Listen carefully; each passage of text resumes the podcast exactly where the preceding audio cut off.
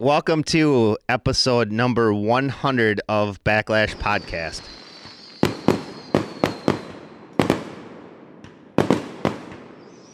If you like what we've done here, check out Team Rhino Outdoors. You can find that at www.teamrhinooutdoors.com. Also consider checking out Muskie Mayhem Tackle. That'd be muskiemayhemtackle.com for all your muskie fishing needs. But enough about uh, companies, Brad. This isn't about companies today. This episode is not about that. It's about our listeners. And it's about our listeners giving us 100 episodes of their attention, which is a long time to be hanging around for, you know, the majority of podcasts that are out there. They don't make it to episode 100. And it's not, it's never a given. And it was never something that we just assumed that people would always listen to whatever spews out of our mouth every single week. Yeah, absolutely. I think we've been all over the planet too with it, Jeff. You know, we've had our highs and lows and, and we've had some outstanding guests, that's for sure. And without them, we couldn't do what we're doing. I think people would get real sick real quick listening to me and you with our uh, normal BS, I guess. But honestly, I appreciate all the listeners and I'm having a blast doing it. I know you have some fun with it as well, Jeff. And that's really, truly what it's about with this episode, we would like to pose a question to all, all the guests that we have on. There's going to be 11 of them. I can start at the top. It's going to go in this order. It'd be Dave Slane. Then we're going to talk to Steve Herbeck, Ashley Holmgren, Steve Heiting, Spencer Berman, Mike Keys, Jeremy Smith, Dick Pearson, Jeff Van Remortel, Rob Manthei, and Josh Borowski. But we talk to all of them individually, and we ask them a question.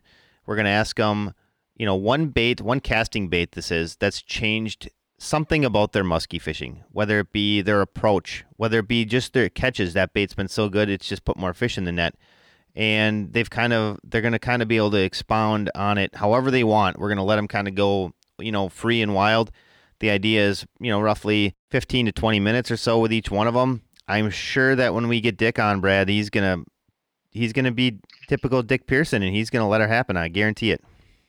Yeah, you know, it's always amazing. Every guest has a little bit different um, way about going about themselves. And, and man, I'll tell you what, we could probably make one podcast just with Dick Pearson alone because it, he would give us enough content. Probably in about 30 days, we'd have a whole year's worth of shows, I'm guessing, Jeff. But, you know, this is a big deal. It, it's kind of a guide panel of sorts in, in the sense, you know, the unfortunate side is in a podcast when we're recording like this we can't really have multiple multiple people on recording at the same time unless we're all in the same location. But uh, the guide panel sort is um, it's always interesting because you always get different bits and pieces from everybody. And i think we we're going to probably try to do that right now. Absolutely. So brad i think we just want to go over it one more time. We want to thank our listeners for the past 100 episodes. We want to thank all of our guests that came out for the past 100, 100 episodes. And i guess we still want to thank Carrie, probably Brad, even though she hasn't really made it out for I don't know what she what she been on like fifty percent maybe. yeah, she just talked to me that the, about that the other day. You know, um, our lives are busy at this time of the year, um, shipping distributor orders and, and box store orders and so on and so forth. Not only them, but also the small shops as well. And it just gets a little overwhelming sometimes, but I'm sure we'll get her back on at some point recording with us. Plus, with all the effort that's going to take to to put out this episode 100, Muskie Mayhem shop would probably shut down for like four days to get this one done. I know that we have 10, 11 guests we need to talk to for a minimum of or roughly 15 minutes, and you also have to do the you know we kind of got to go pre episode and talk about how the episode's going to end up going a little bit. So uh, yeah, this is going to be quite the undertaking. It's going to be fun. I'm interested to see how it all flows together and and uh, you know how it comes out. I'm I'm curious. Yeah, the crazy part, Jeff. I guess we're saying 15 to 20 minute little segments here from each of them, but guess what's going to happen? We're going to end up talking for a minimum of 35 minutes, probably closer to an hour with each one of these guys. So, you know, that's the unique part that uh, we see on the backside. But at the end of the day, I know I got confidence in your editing, and I'm sure we will get something that's uh, sellable to the public. Absolutely. Well, Brad, we got quite the task ahead of us. Let's get to it. All right, our first guest on the 100th episode is Dave Slane. And the question we're going to propose all of our guests is one bait, one casting bait that's changed the way you fish. And we kind of want to talk about a little bit about the technique you use with the bait and maybe, you know, how it's changed the way you fish. So, Dave, we really want to thank you for coming on to our 100th episode. Only the um, the best are allowed on here or people that pick up their telephone, one of the two. And so you, you you qualified in both categories, though I believe, right, Brad? That's what it was with our our uh, judging scoring. He he was uh, not only would he answer his phone, but he was also one of the best, right? Yeah, exactly. I mean, I I get to spend a lot of time with Dave in the boat. He's fished muskies a long time, so he does have some knowledge. Let's uh, let's pick his brain. All right, Dave. Well, now it's your turn. You uh, that's that's the task at hand. I know you said that it's going to be difficult, but I I feel like you can answer this question. So What's the one casting bait? It doesn't even necessarily have to be the top one, but just one casting bait that's changed the way you fish. You know, I have to go through this. It is really a difficult question because there's been so much throughout the years that impacts where you fish and what you do. And so I had to think through everything. And I actually had to put a lot of thought to this, which is way harder than I expected. And I said, all right, what's the first thing I would do? What's always laying out in my boat for the last 20 years? Well, what's laying out in my boat is always top water, wood, and bucktails, and a variety. And what I mean by bucktails is a variety of cowgirls of different types. And I thought to myself, you know, if you ask me the favorite topwater, that's easy. It's a pacemaker. You can make it sound so weird, different, do different things to it. I would say that. You ask me favorite wood, I'd say it, it's the Wade's Wobbler. It's because it's so unique and different and easy to use. But then you go and ask me, all right, what's my the my favorite and or the thing that has changed my ability to fish and how I fish the most? It's the bucktail. But then you look at the bucktail, so that got down, that got easy, right? Bucktail. But then from there, there are so many choices. Uh, I didn't know where to go with it. So where I ended up with it is, I said, all right, let's look at them. The cowgirl, the junior cowgirl, probably were the you know are the first two, obviously.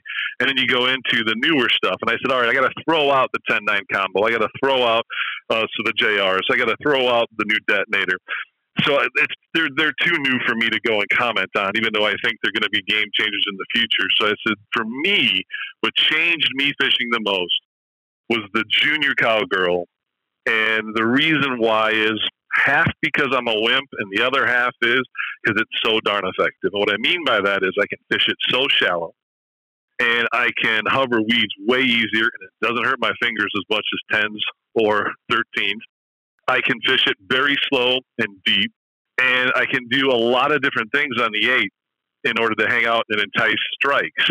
So my winner and choice is the junior cowgirl because overall there has not been a lure that not only has changed how I fish, it's there hasn't been a lure that I haven't caught more fish on than the junior cowgirl.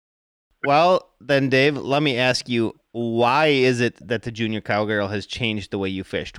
Is there a certain technique that you use that has changed it? Is it, uh, I mean, is it this, just this, the profile of it? What What about it has made the junior cowgirl that special for you? Well, think about what the junior cowgirl did. It was, you know, it, it came shortly after the cowgirl. Um, and the cowgirl craze was just just huge, and, and it actually was easier to fish. So that's one of the reasons how it changed me to fish is I'm able to burn it like with these little single blade bucktails. And because of that speed, I was able to do a lot more um, bigger bucktail, bigger profile speed. That's, I believe, getting a lot bigger fish. It changed the way I thought about how I fished deeper because, you know, I would never fish bucktails because before, if you have a bucktail, you'd have to really try a single bladed bucktail. You have to really try to weight that thing down um, which really in, in, impact how it, it, worked. Where when you got the junior cowgirl and the cowgirl, if you just slow roll those things and those blades are just barely turning, you're able to get down into that six feet area, which some of those older single bladed bucktails you never could, no matter how slow you went. Um, and those were the biggest ones that that changed how I fished. Uh, I hope that makes sense to you guys. I do think it does, Dave. You know, I mean, the junior is a, a unique bait in the sense of everything that you just said. I still am a bigger cowgirl fan, and I know I've said that on the podcast a ton of times. And the reason I say that is I have the options of uh, changing some stuff right here in the shop too, so I can make them heavier. I can do a lot of different things. But you know, I like the way you can hang the tens more than I like the nines. But uh, all around versatility, I think you hit it on the head. I mean, you can definitely do some unique things with the junior that you can't with the cowgirl. Yeah, and remember the the whip part too. There, Brad is. I also brought up that it's easier to bring in in my hands after playing athletics as long as I did. I got arthritis in my hands, so the the tens love them. Juniors make it a little bit more easier for me to do it. Makes perfect sense. So, has it changed your approach at all? Absolutely. I, so yeah, absolutely, it's changed my approach. I mean, when you look at that uh, fishing throughout the, you know, the, the time you always focused, at least I was taught, on just weed edges. And, you know, as the cowgirls, uh, the junior cowgirls and cowgirls, but for this matter, the lure I picked, the junior cowgirls are so versatile. You know, I never in a million years when I first started fishing would think that I would be burning over two feet weeds or two foot sand. And it's changed that with the uh, ability just to go and do either one, and I have to change lures. I mean, before it was, you know, you get caught up, but with cowgirls, those blades just go right over the top, and those fish are not afraid just to go up and get it. Um, it's changed my um, uh, opinion of how to fish deeper on the weed edges because now instead I'll go three, four boat lengths off a weed edge and slow roll that uh, junior cowgirl and go down deeper and see more fish if they're not on the weed edge. So I think it, it allowed me to learn more about where I wanted to go and what I, how I wanted to fish overall and you know even open water like we, we were into open water we would just follow um, contours with bait fish of whatever was on a map and we would try to follow uh, that contour around a deep hole and use cowgirls and catch fish in open water 30 foot of water six foot down so yeah i think over overall it really did allow me to have more confidence to change where i fish the ability to go look try new things uh, have success trying new things. And I think without that ability, I probably wouldn't be as versatile as a fisherman as I am uh, without the junior cowgirl. Well, Dave, for let's just say somebody doesn't have a junior cowgirl in their tackle box. Let's talk about when it is in the season that you like that you're reaching for this bait the most. Can you talk a little bit about that? Yeah, and I'm reaching it. I'm reaching for it in the most as soon as the what that water temperature gets to about 69, 70 degrees. I'm and all the way up to whenever.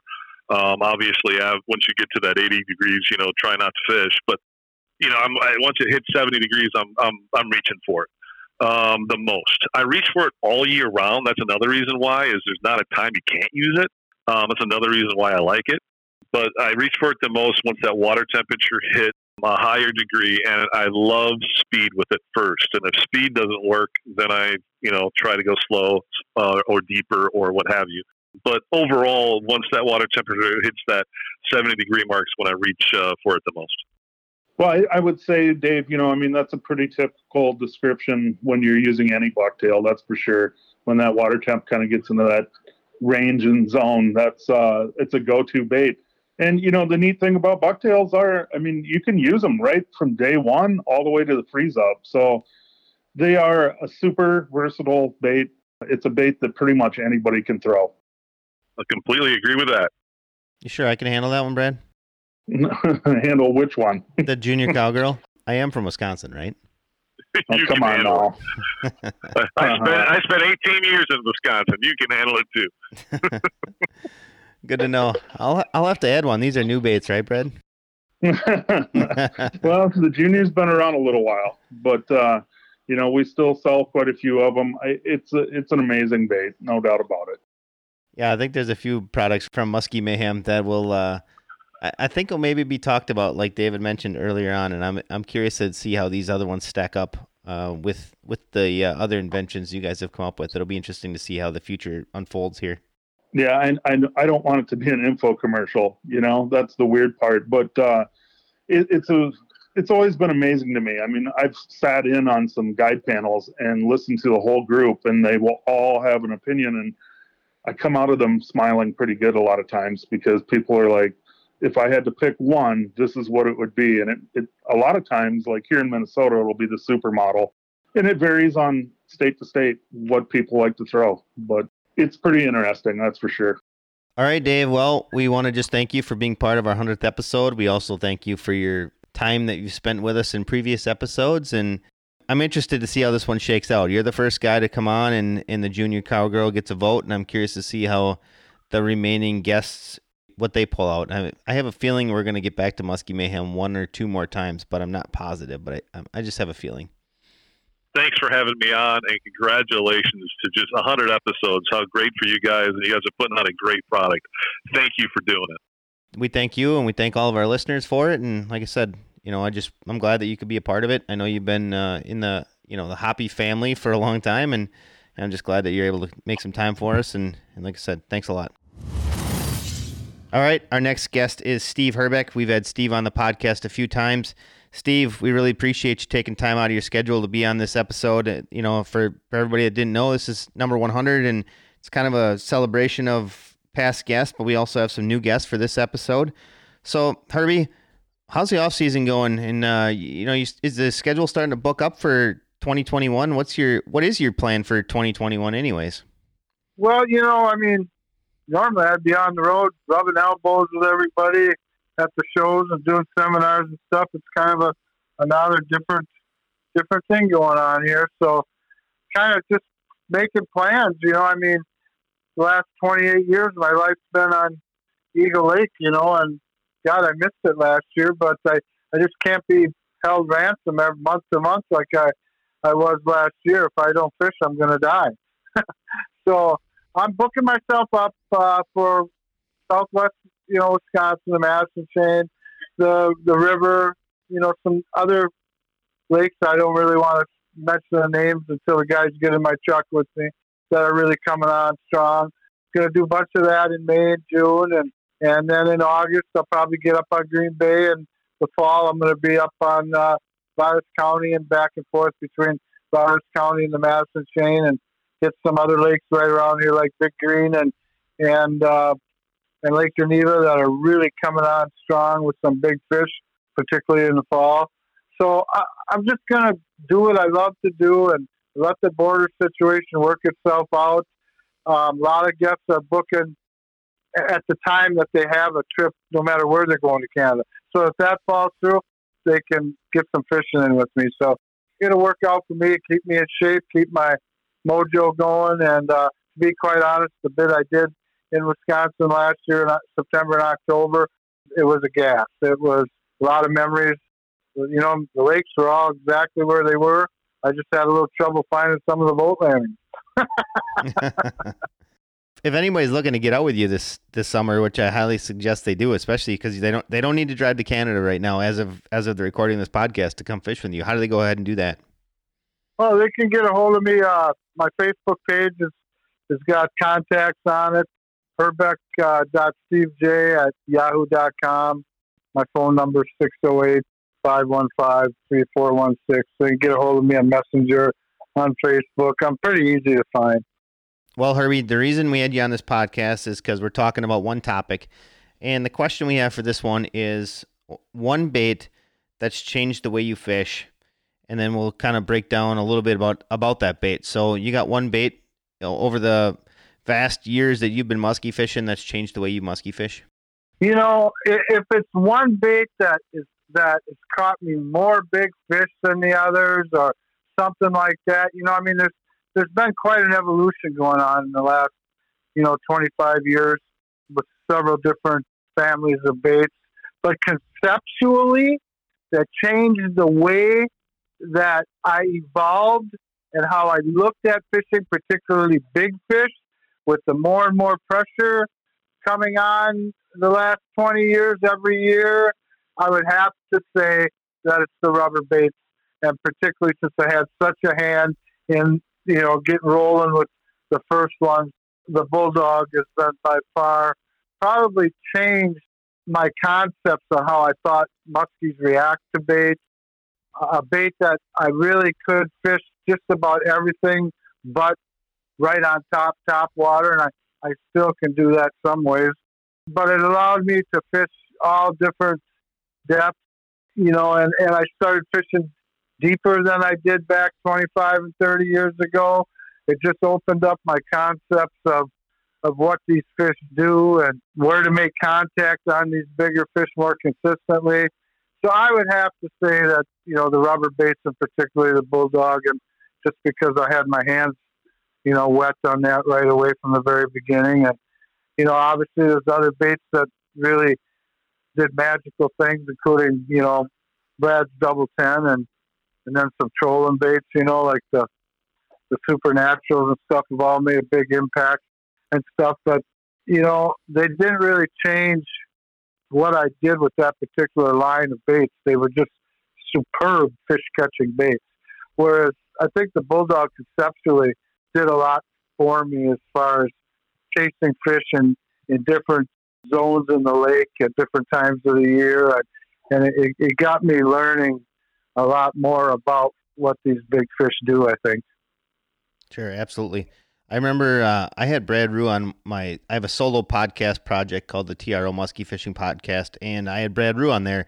And I believe on that podcast, he actually gave you credit as one of the first guys that almost like embraced the idea of soft plastics. You know, a lot of people kind of, I don't want to say shunned him or turned away, kind of laughed at him. And you were one of the guys that embraced him. So, you know, not only did you, you, you definitely were on the uh, first people. Think the first couple 40 pounders that were ever caught on on the Bulldogs were caught that very first year I had one in my hands. I, I saw Burnett at the at the Muskie show. It was his first year at the show. He had he had the first Bulldogs in their first version, and and just knowing what I knew about the fish on Eagle Lake, I always call them the, one of the higher forms of life in the muskie world. They just they seem to condition so fast, and they're just so smart. It seems like you know a muskie can be. And I just thought, man, these fish, are, and it was just unbelievable that first couple, three, four years, uh, uh, how they reacted to that bait that didn't have all that banging and clanging and and uh, everything else going through it was quite amazing. And and then just as as the bait allowed me to fish deeper, and I started learning more, and, and the concept of in my mind of fishing edges, just like we deer hunt or or something like that. And there's so many edges, you know, that that that people don't realize are there. You know, between you know the weed edges and and thermocline edges and rock to mud edges and daylight daylight to darkness is an edge. You know, darkness to daylight that's an edge. You know, it, it there's there's just so if you think edges and, and a bait that allows you to fish edges at many many different depths, you're going to be in the you're going to be in and around some big fish, no matter where you're fishing if, if they exist in the lake that's a super interesting point, Herbie. Talking about those edges and comparing it to hunting, I would agree with you 100%. I think that could probably be a podcast in itself for sure. Maybe share with everybody a technique, both shallow and deep, that you use that bulldog or a specific rubber bait.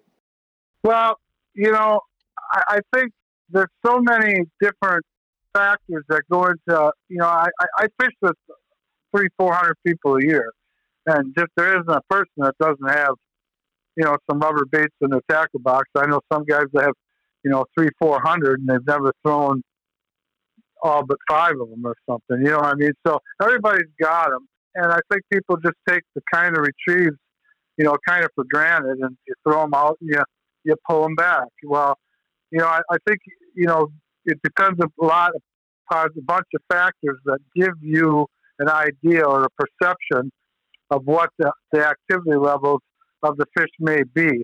And you know, a lot of some of it, some of it is water clarity. People I don't think realize that how much water clarity makes a difference on how fast you work a bait. In my opinion, the clearer the water, the faster you have to work a bait at all times of the year um, to get strikes versus fouls. I mean, I just think the clear water fish are geared differently clarity of the water makes a big difference. The water temperature makes a big difference. You know where where the thermocline is in the lake at that time, and what structures you're fishing in relation to it, or lack of the thermocline. Both ways it works. Um, there's just so many different factors, but very generally, um, I, I like to work a bait fairly aggressively. Otherwise, unless I'm last in the boat and I turned the coin shocker many, many, many, many years ago, 25 years ago, because I always found that a, a, big, bright, the biggest, brightest, ugliest bulldog that I had in the boat, if it was the toughest day, If I worked it very slow and very deep and undulating, even under those high pressure cold front type of days following front, with dropping water temps, I could elicit lazy follows that we could come back and catch right before dark, which was usually the only window opening on those kind of days. So I kind of used it even as a as a locator. But that being said, would I have caught some of them by working it really really fast? It's possible I would have, but you know, I, I I really think in the long run, if you want fight, you need to work a rubber bait fairly fast and erratically. And if you want follows, you work them slow and deep unless you just got such a late, right, you know, like you've got icicles forming on the lake around the boat. Very generally, I like long over open water, over over bars and stuff. I like to cast the bait as far as I can. I like to let it sink down to of where I feel a count of where I feel I'm just above the thermocline or above the another edge, which is the, the, the edge of where light turns to dark, where you can't a fish can barely see a bait anymore. Fish use that edge of darkness as their most one of their most prolific ambush spots besides weed edges and stuff. It's amazing how they use it. And if you can get that level, especially under hard fish waters, and, and work right above that level and, and know where that level is, you're going to be surprised how many big fish you're going to be in contact with more consistently than just real low light conditions, you know?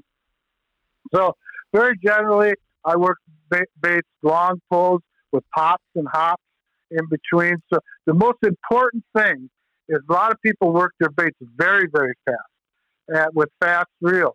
I like to work my bait very fast with medium speed reels because if I work it with a fast reel, I lose a very important thing sometimes, and that is a split second roll or kill after every pull or, or pop that I make, rather than just a continual pull, pull, pull, pull. That bait has to actually come nose up a little bit and roll just a little bit, even just a little bit in between each pull and and uh, and or rip. That is where that belly roll and that flash of whatever bait color that they have on the side of it, whether it's you know paint or whether it's you know flex or whatever, when that hits that sun and that roll and that belly flashes, that's what triggers fish. And I I think that it's real important to make sure that you have some split second pauses. It's just milliseconds, but it's a pause and the bait needs to pause for a second. Whether you're working it short, fast pulls and rips, or you're working long pulls for more visibility, like over open water and deeper humps and stuff like that. When I'm working over cover or, or submergent weeds or long weed edges, I'm usually working them fairly shorter, kind of hoppier uh, movements, trying to make sure I keep the control of the bait from, from getting in the weeds and stuff like that. And and cause more instantaneous reaction strikes the minute they see it. Whereas in open water, you're not going to create that. Open water fish, they see it. They come for it. They're not ambushing it like a fish on the weed edge or right hiding below the uh, rock tip, you know, right on the rock tip of a spine or something. The fish in open water, they see it, they come after it. So the longer the pulls and the longer that you can keep it visible and stuff like that is, I think, real important. I think honestly, you know, the stuff that you talk about, Herbie, I always love listening to. I mean, you always have different ways of, of talking about anything and everything that we can do in musky fishing. And that alone should uh, drive some business your way this summer. I lay awake a lot at night thinking about it. Well, it's just incredible. I, have told so many people, I'm like, you owe it to yourself. If you're truly a diehard muskie angler, you need to go spend some time in the boat with you. I've had the the chance to be able to do that, and man, I'm telling you, a lot of things that we've discussed over the years, it just uh, it's stuck in my in my pocket for long terms of time. So I truly appreciate everything that you bring to the table. Well, it's all a big big fraternity, and we all hopefully help each other along the way, you know? Absolutely.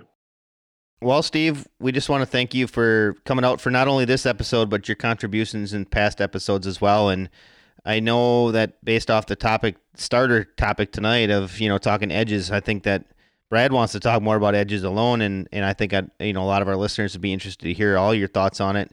So we'll probably get you back on at some point before we're fishing again. So we just want to thank you for coming out, and I'll give you one last chance. If somebody's looking to book a guide trip with you this year, what's the best way they can go about doing that?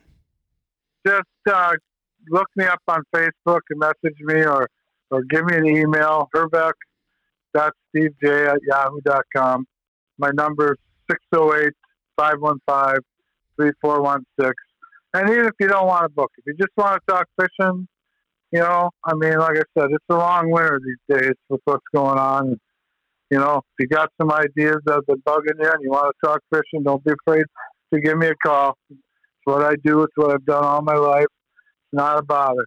Well, like you, like I said, we you know hopefully somebody will take you up on that offer. I know that uh, I enjoy having these conversations with you. It's always you're always a wealth of knowledge, and like I said, I you know we're super pleased that you were that you were able to make it on this episode. And thanks again. And you know we look forward to talking to you again in the future. All right, you guys take care of yourselves now. You too, Herbie. All right. Our next guest on our podcast this week is Ashley Holmgren, and she's going to talk a little bit about devoted angling. That's her new venture that she's doing with her husband, John Holmgren from Two Seeker Guide Service. If you're familiar with our podcast, you've heard John before. In fact, I think he was on. I don't remember when it was, five, seven, twelve episodes ago. It time goes so fast, I can't tell you for sure. But Ashley, thank you very much for coming out tonight and, and talking to us. We've never had a full episode with you, and hopefully someday we can have that conversation. But for the sake of tonight's podcast, why don't you talk a little bit about your new venture that you have going on? That sounds good. Yeah, yeah, I'm uh, part of Devoted Angling. Uh, John and I have um, we've really brainstormed, I guess, you know, as far as what we stand for, and just kind of between the two of us, really what musky fishing means to us. And so through those conversations and the years that we fished together, we kind of wanted to try to put it all together so that, you know, just for even us to have, to be able to to put out some videos to be able to watch and remember our adventures on. And we have two girls um, that also like to fish now. And so it's been a lot of fun just kind of, you know, working with them and, and getting out there and having a lot of adventures with them and getting out there fishing and teaching them what it means and teaching them, you know, patience and how, how to get out there and just enjoy enjoy fishing and because we enjoy it so much. And so yeah and we just we always want to encourage other people to get out there and to try it. And you know i think a lot of families might think that sometimes it's hard to get out there fishing or hard to get your kids in the boat you know when you're casting all day and stuff but we're kind of trying to show that it's not difficult. You can do it, and it's really something that you can love as a family. For sure. And what's the best way for people to go about finding more information on this? Um, we have um, an Instagram account that we started, and that's uh, Devoted Angling, and you can also uh, search us on Facebook as well.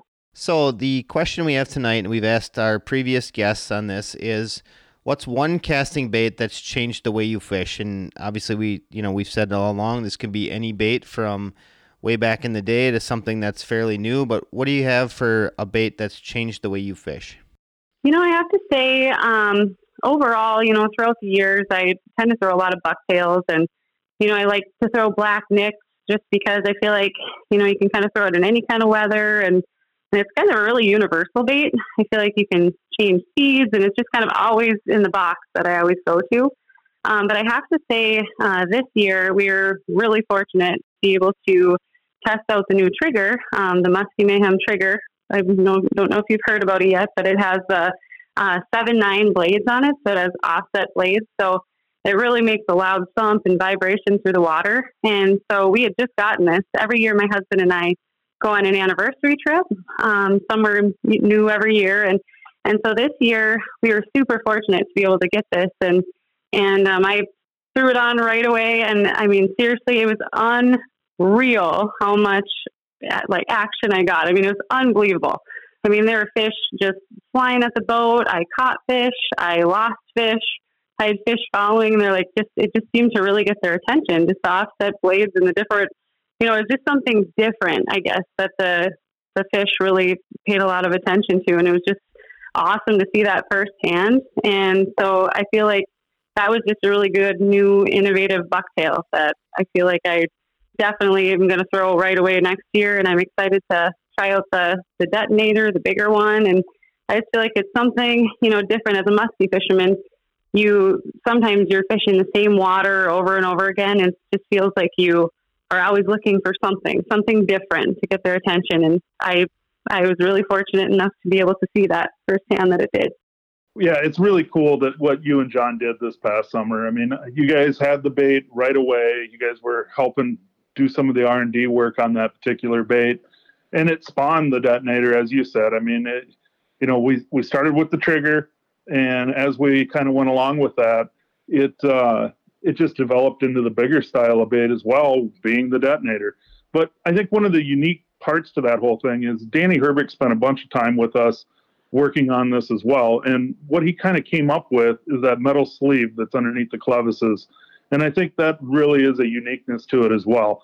And um, that that sleeve just basically just makes a grind that the fish obviously just truly love. So it's been a cool bait. It's been a great release and uh, we're super excited about running into the next season with it as uh, more and more anglers are going to be throwing it. Definitely.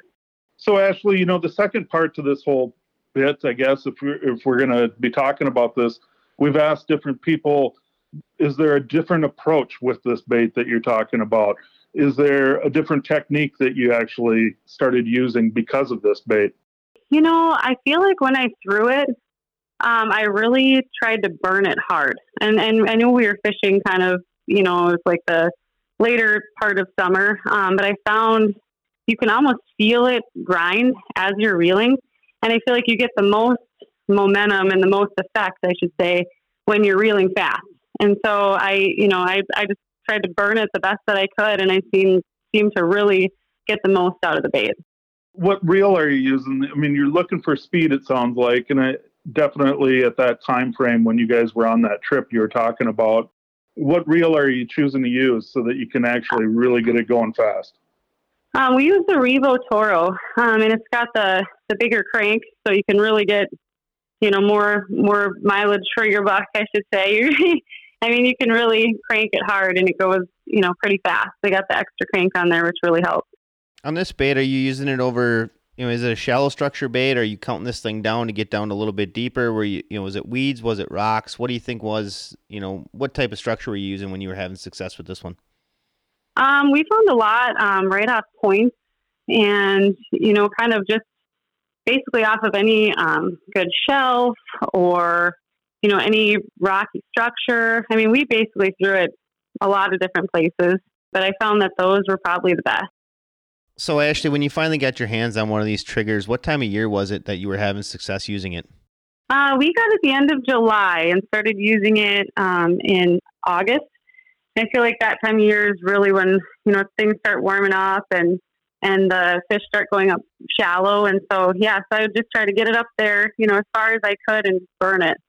So, speed obviously isn't something new, but it's obviously something that is effective. Brad, I mean, this question would be kind of for you and you and her both.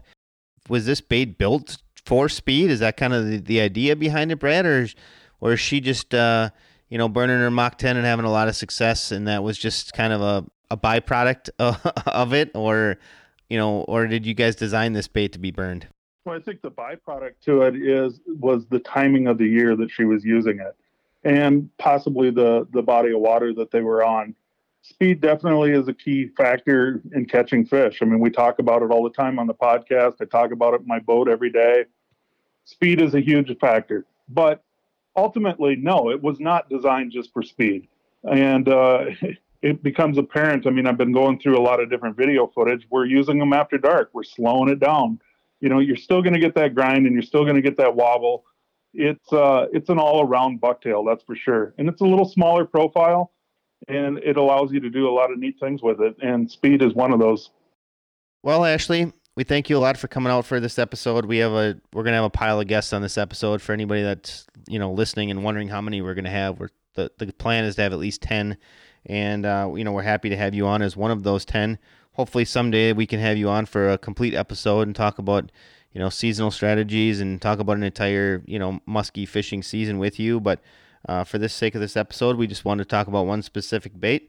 For people that are interested in getting, you know, more information on devoted angling, why don't you talk about that again for a minute?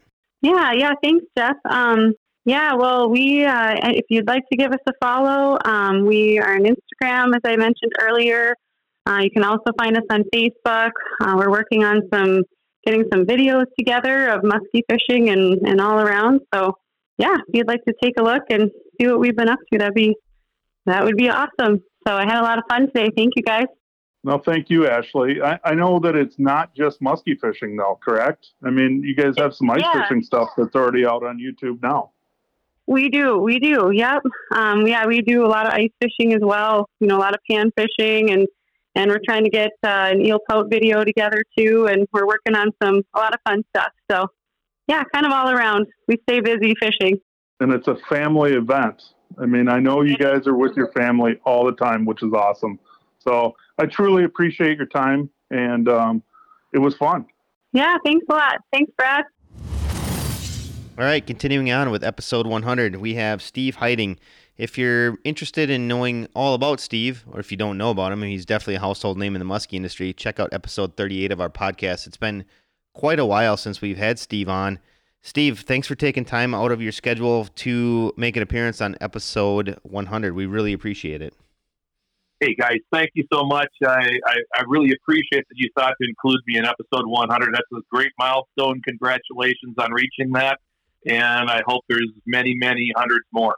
I certainly hope there are too, as you know, I mean, because there's always something to talk about in muskies. As we were talking a little bit pre-show, it's been a little while since we've had you on, and I mean, episode 100. Last time we saw you was 38, and so we'd love to have you on for a full episode here sometime before you you get out and really start hammering away on muskies, because I know your schedule probably gets even busier. Although maybe it doesn't with the muskie hunter stuff. Maybe you're busier now than you are during the fishing season. I don't know. What, what's I guess maybe we should ask. What is your schedule like these days?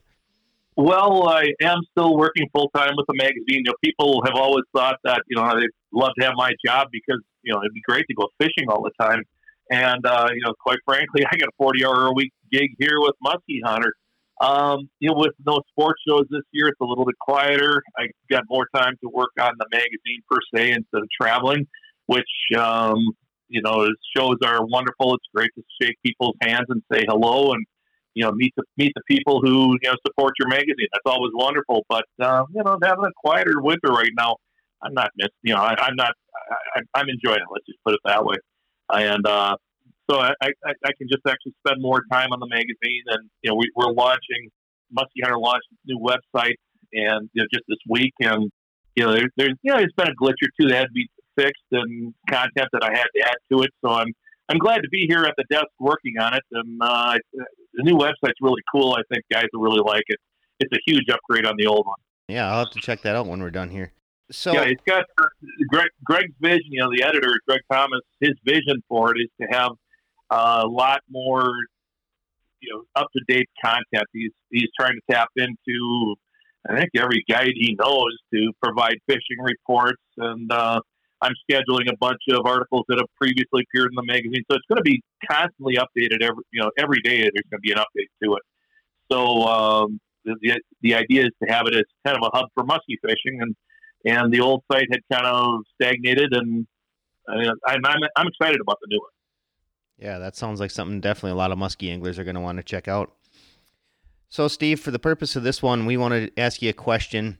I guess the we've asked a few other guests this already, and we have a few more to go.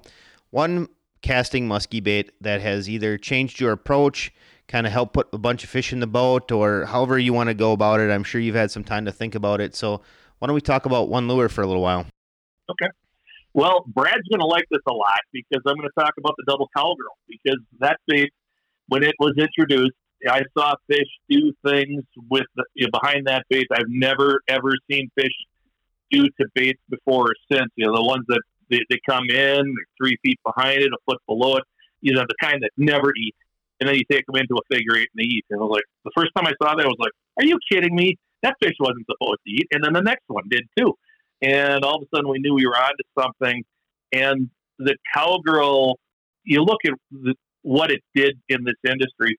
I mean, not only did it give everybody cowgirl elbow, but it, uh, it, it forced the tackle manufacturers, the rod manufacturers, the reel manufacturers to really upgrade and create bait, or I'm sorry, create products for that specific bait to make it easier to cast that specific bait. And I don't think they really achieved that because it's still a tough bait to throw. Thanks a lot, Brad. But the one thing about that bait is that it taught me to be much more aggressive in my fishing. It was the second year we had it. We were already, you know, I, I power fished before, but the second year we had that bait, you know, we're just out there with sometimes with two, three cowgirls going and just motoring, trolling motor on a relatively high rate of speed, casting overlapping casts. One bait's coming back into the boat, the other one's going out. Just you're kind of timing it that way. You're overlapping your cast, just covering water and the remarkable thing was the number of fish that we caught just because we were fishing more quickly, more rapidly, covering more water, contacting more fish. And, you know, of course, back in those days, they were still dumb to the cowgirl. And we were catching way more, way more fish than ever before. That bait taught me to be, to be more aggressive. And, and you know, the, it, it, it's no secret that cowgirl isn't as effective as it was. But you know, face it, you know, probably every fish in the world has been caught on one by now, they, they, and they don't like to repeat that out of water experience. So, you know, the second bait now might be different, but yet we're still fishing it aggressively and catching a lot of fish. Maybe we're downsizing that second bait, coming through with uh, another spinner, you know, a double cowgirl you know the big tens coming through, uh, coming back with one that's a little smaller with double sevens, double eights, or whatever. That's picking up the ones that aren't going to eat the cowgirl, or maybe the cowgirl wakes them up, and then that second one comes through, and that one picks them up. It's just created so many opportunities, and it's, but it all comes down to fishing fast, fishing aggressively, and contacting more fish. That's the truth. That's super cool that you brought that up, Steve. And, you know, I appreciate it very much. You know, it's amazing. I think there's a lot of people that think that you know every fish has been caught on it blah blah blah but it's amazing how many people have quit throwing it. And so guess what? I started throwing it again. And and it's working really well still. But it's an incredible bait. What was some of your approach with that bait as you would go into a certain area? Say you're coming up to a shallow or weed line. How did you effectively use that bait? Well in many cases you know i was getting right up shallow but you know it depends on the weed line and how big the uh, the weed flat is. If there's a weed flat per se, you know, starting on the outside and gradually working up. But you know, by just fishing more quickly and aggressively, you know, you, you can cover that huge weed flat a whole lot more quickly. One thing that I learned to do with that bait too was, you know, the, to just even make the retrieve more aggressive. You know, to you know, certainly I always synchronize the bucktail at when it hit the water or spinner when it hit the water. You got you got it coming back. You're thumbing the spool so when it hits the water, it lays out, laser spinning when it's going. And, you know, I learned that 30 years ago, you know, 30, 40 years ago. I learned to do that. But to speed up, slow down, bulge the bait. Yeah, I knew about bulging and such like that, but you know, the cowgirl just kind of took that all to a different level. And uh, you know, and, and and that again you know, translated to other lure styles to speed them up, slow them down. I, I, I fish another Brad, you know, Brad Roos uh, swimming dog. When I'm casting to open water muskies here in northern Wisconsin, I'm often fishing the swimming dog exactly like I fish a cowgirl. You know, it, it's hitting the water, and I'm not letting it get deeper than a foot in the water column, even though I'm out over 40, 50 feet of water, and I'm speeding it up, slowing it down, you know, kind of hurrying it up into that figure eight, making the big figure eight, hang move in the corners. And, you know, open water, you don't catch as many in figure eights, but that speed up and slow down out over the open water, it's much better than zombie casting. And uh, it's incredible how many times you'll be doing that, and all of a sudden you just about get the rod ripped out of your hands because they hit it so hard. Again, that, that all comes back to how I learned to fish the cowgirl back in the day. And what you said, Brad, about you know that people stopped throwing the cowgirl, and I mean, I think people stopped throwing the cowgirl because they didn't want to throw it because their elbows hurt. You know, just suck it up, Sally, or you know, do do some dumbbell curls. You know, before season, do something. You know, get yourself in shape and fish the bait because it's going to catch fish. And I think people wanted to stop fishing and they were looking for excuses to stop fishing it. And oh, gee, it's not catching fish like it was. And okay, well now I don't have to throw it and I can whine that I'm not catching fish anymore. Well, you know, now there are fish. Yeah, there are fish coming up. You know, not every 35 incher yet's been caught on a cowgirl. So yes, that bait is becoming. You hate to say that a bait that's only been out for 15 years is into a renaissance period, but maybe it is. But you know, I was seeing the same thing last year when the topwater bite was so good in late August and September. You know, people are throwing fat bastards, and again, I didn't name that bait, so don't complain to me if you don't like the the last uh, like the name. That you know that bait, you know that plop plop plop plop plop. Everybody's hearing that thing, and I was fishing with friends last year, and I was coming behind them with a you know a globe, and you know just an old style globe, and catching fish on that. Fish that were overlooking the fat bastard in front, or whatever other tail spinner that was that was being thrown in front. And here comes a globe right behind it. Those fish are coming up and whooping that. So yeah, you know, throwing a bait that you maybe haven't thrown for a while is a very smart thing to do. So, Steve, you mentioned the grind, I guess you would say, with throwing this cowgirl. Do you have a setup in particular that you use for throwing, you know, big double bladed bucktails? Well, yeah. You know what I mentioned earlier about doing arm curls and such and shoulder shrugs and that. You know, I, I've got a set of dumbbells in the basement, and I work out with that for about two months before it, what I even call cowgirl season now just to build up the strength in my arms. And you know, at this time of year, I'm on in, an elliptical every day uh, to maintain core strength, but your arms need it too. And so I'm, I've got the you know a 25 pound set of dumbbells. You don't need to you know try to be uh, Arnold Schwarzenegger. Just do reps, build up the strength. You know, build up your endurance. And you know, I'm doing curls, reverse curls, hammer curls, uh, shoulder shrugs, you know, trying to get myself in shape for throwing that bait. And then it, when I'm really serious about using it, I'm, when that time comes, yeah, I've got three different rod and reel setups that I'm using. And one of them comes down to just, uh, you know, it's a nine foot St. Croix Legend Elite or Legend Tournament, you know, heavy action rod, uh, whichever I've got with me in the boat and rigged up, you know, 100 pound test line because you should with that bait, and then a, a stealth uh, 130 pound test fluorocarbon leader. And believe it or not, I've got a five to one retrieve ratio reel on there. It's, I still have some Daiwa eight. I'm sorry, St. Croix AC 300s with the power handle on that. I keep them going because that is just an outstanding reel. The same thing as a Daiwa uh, Millionaire 300 or Luna 300. That reel is still available. St. Croix hasn't had their reel per se for I don't know seven, eight years now. But that worth that those reels are worth that I send them back and get them rebuilt every couple of years because they need it, but they're worth keeping in action. But if you want the same reel, get the Daiwa Luna. And that five to one retrieve ratio allows me to cast, speed up, slow down. It's a good overall reel to have on that rod. But I've, I've, I've learned over the years that there's times that you know you can fish too fast with the cowgirl, and I still have some um, some of the uh, Revo Toro winches by Abu Garcia uh, with that 4.6 to 1 retrieve ratio and a skinny spool. And I use those for the times I have to slow down. And then there are times you have to go fast. And I've got a Shimano Tranx 500 on another, you know, nine foot heavy St. Croix, um, either Legend Elite or Legend Tournament. And I've got a, a Tranx 500 for those times you got to go fast because that reel will do it and make it a whole lot easier on your wrists and fingers and elbows and everything else.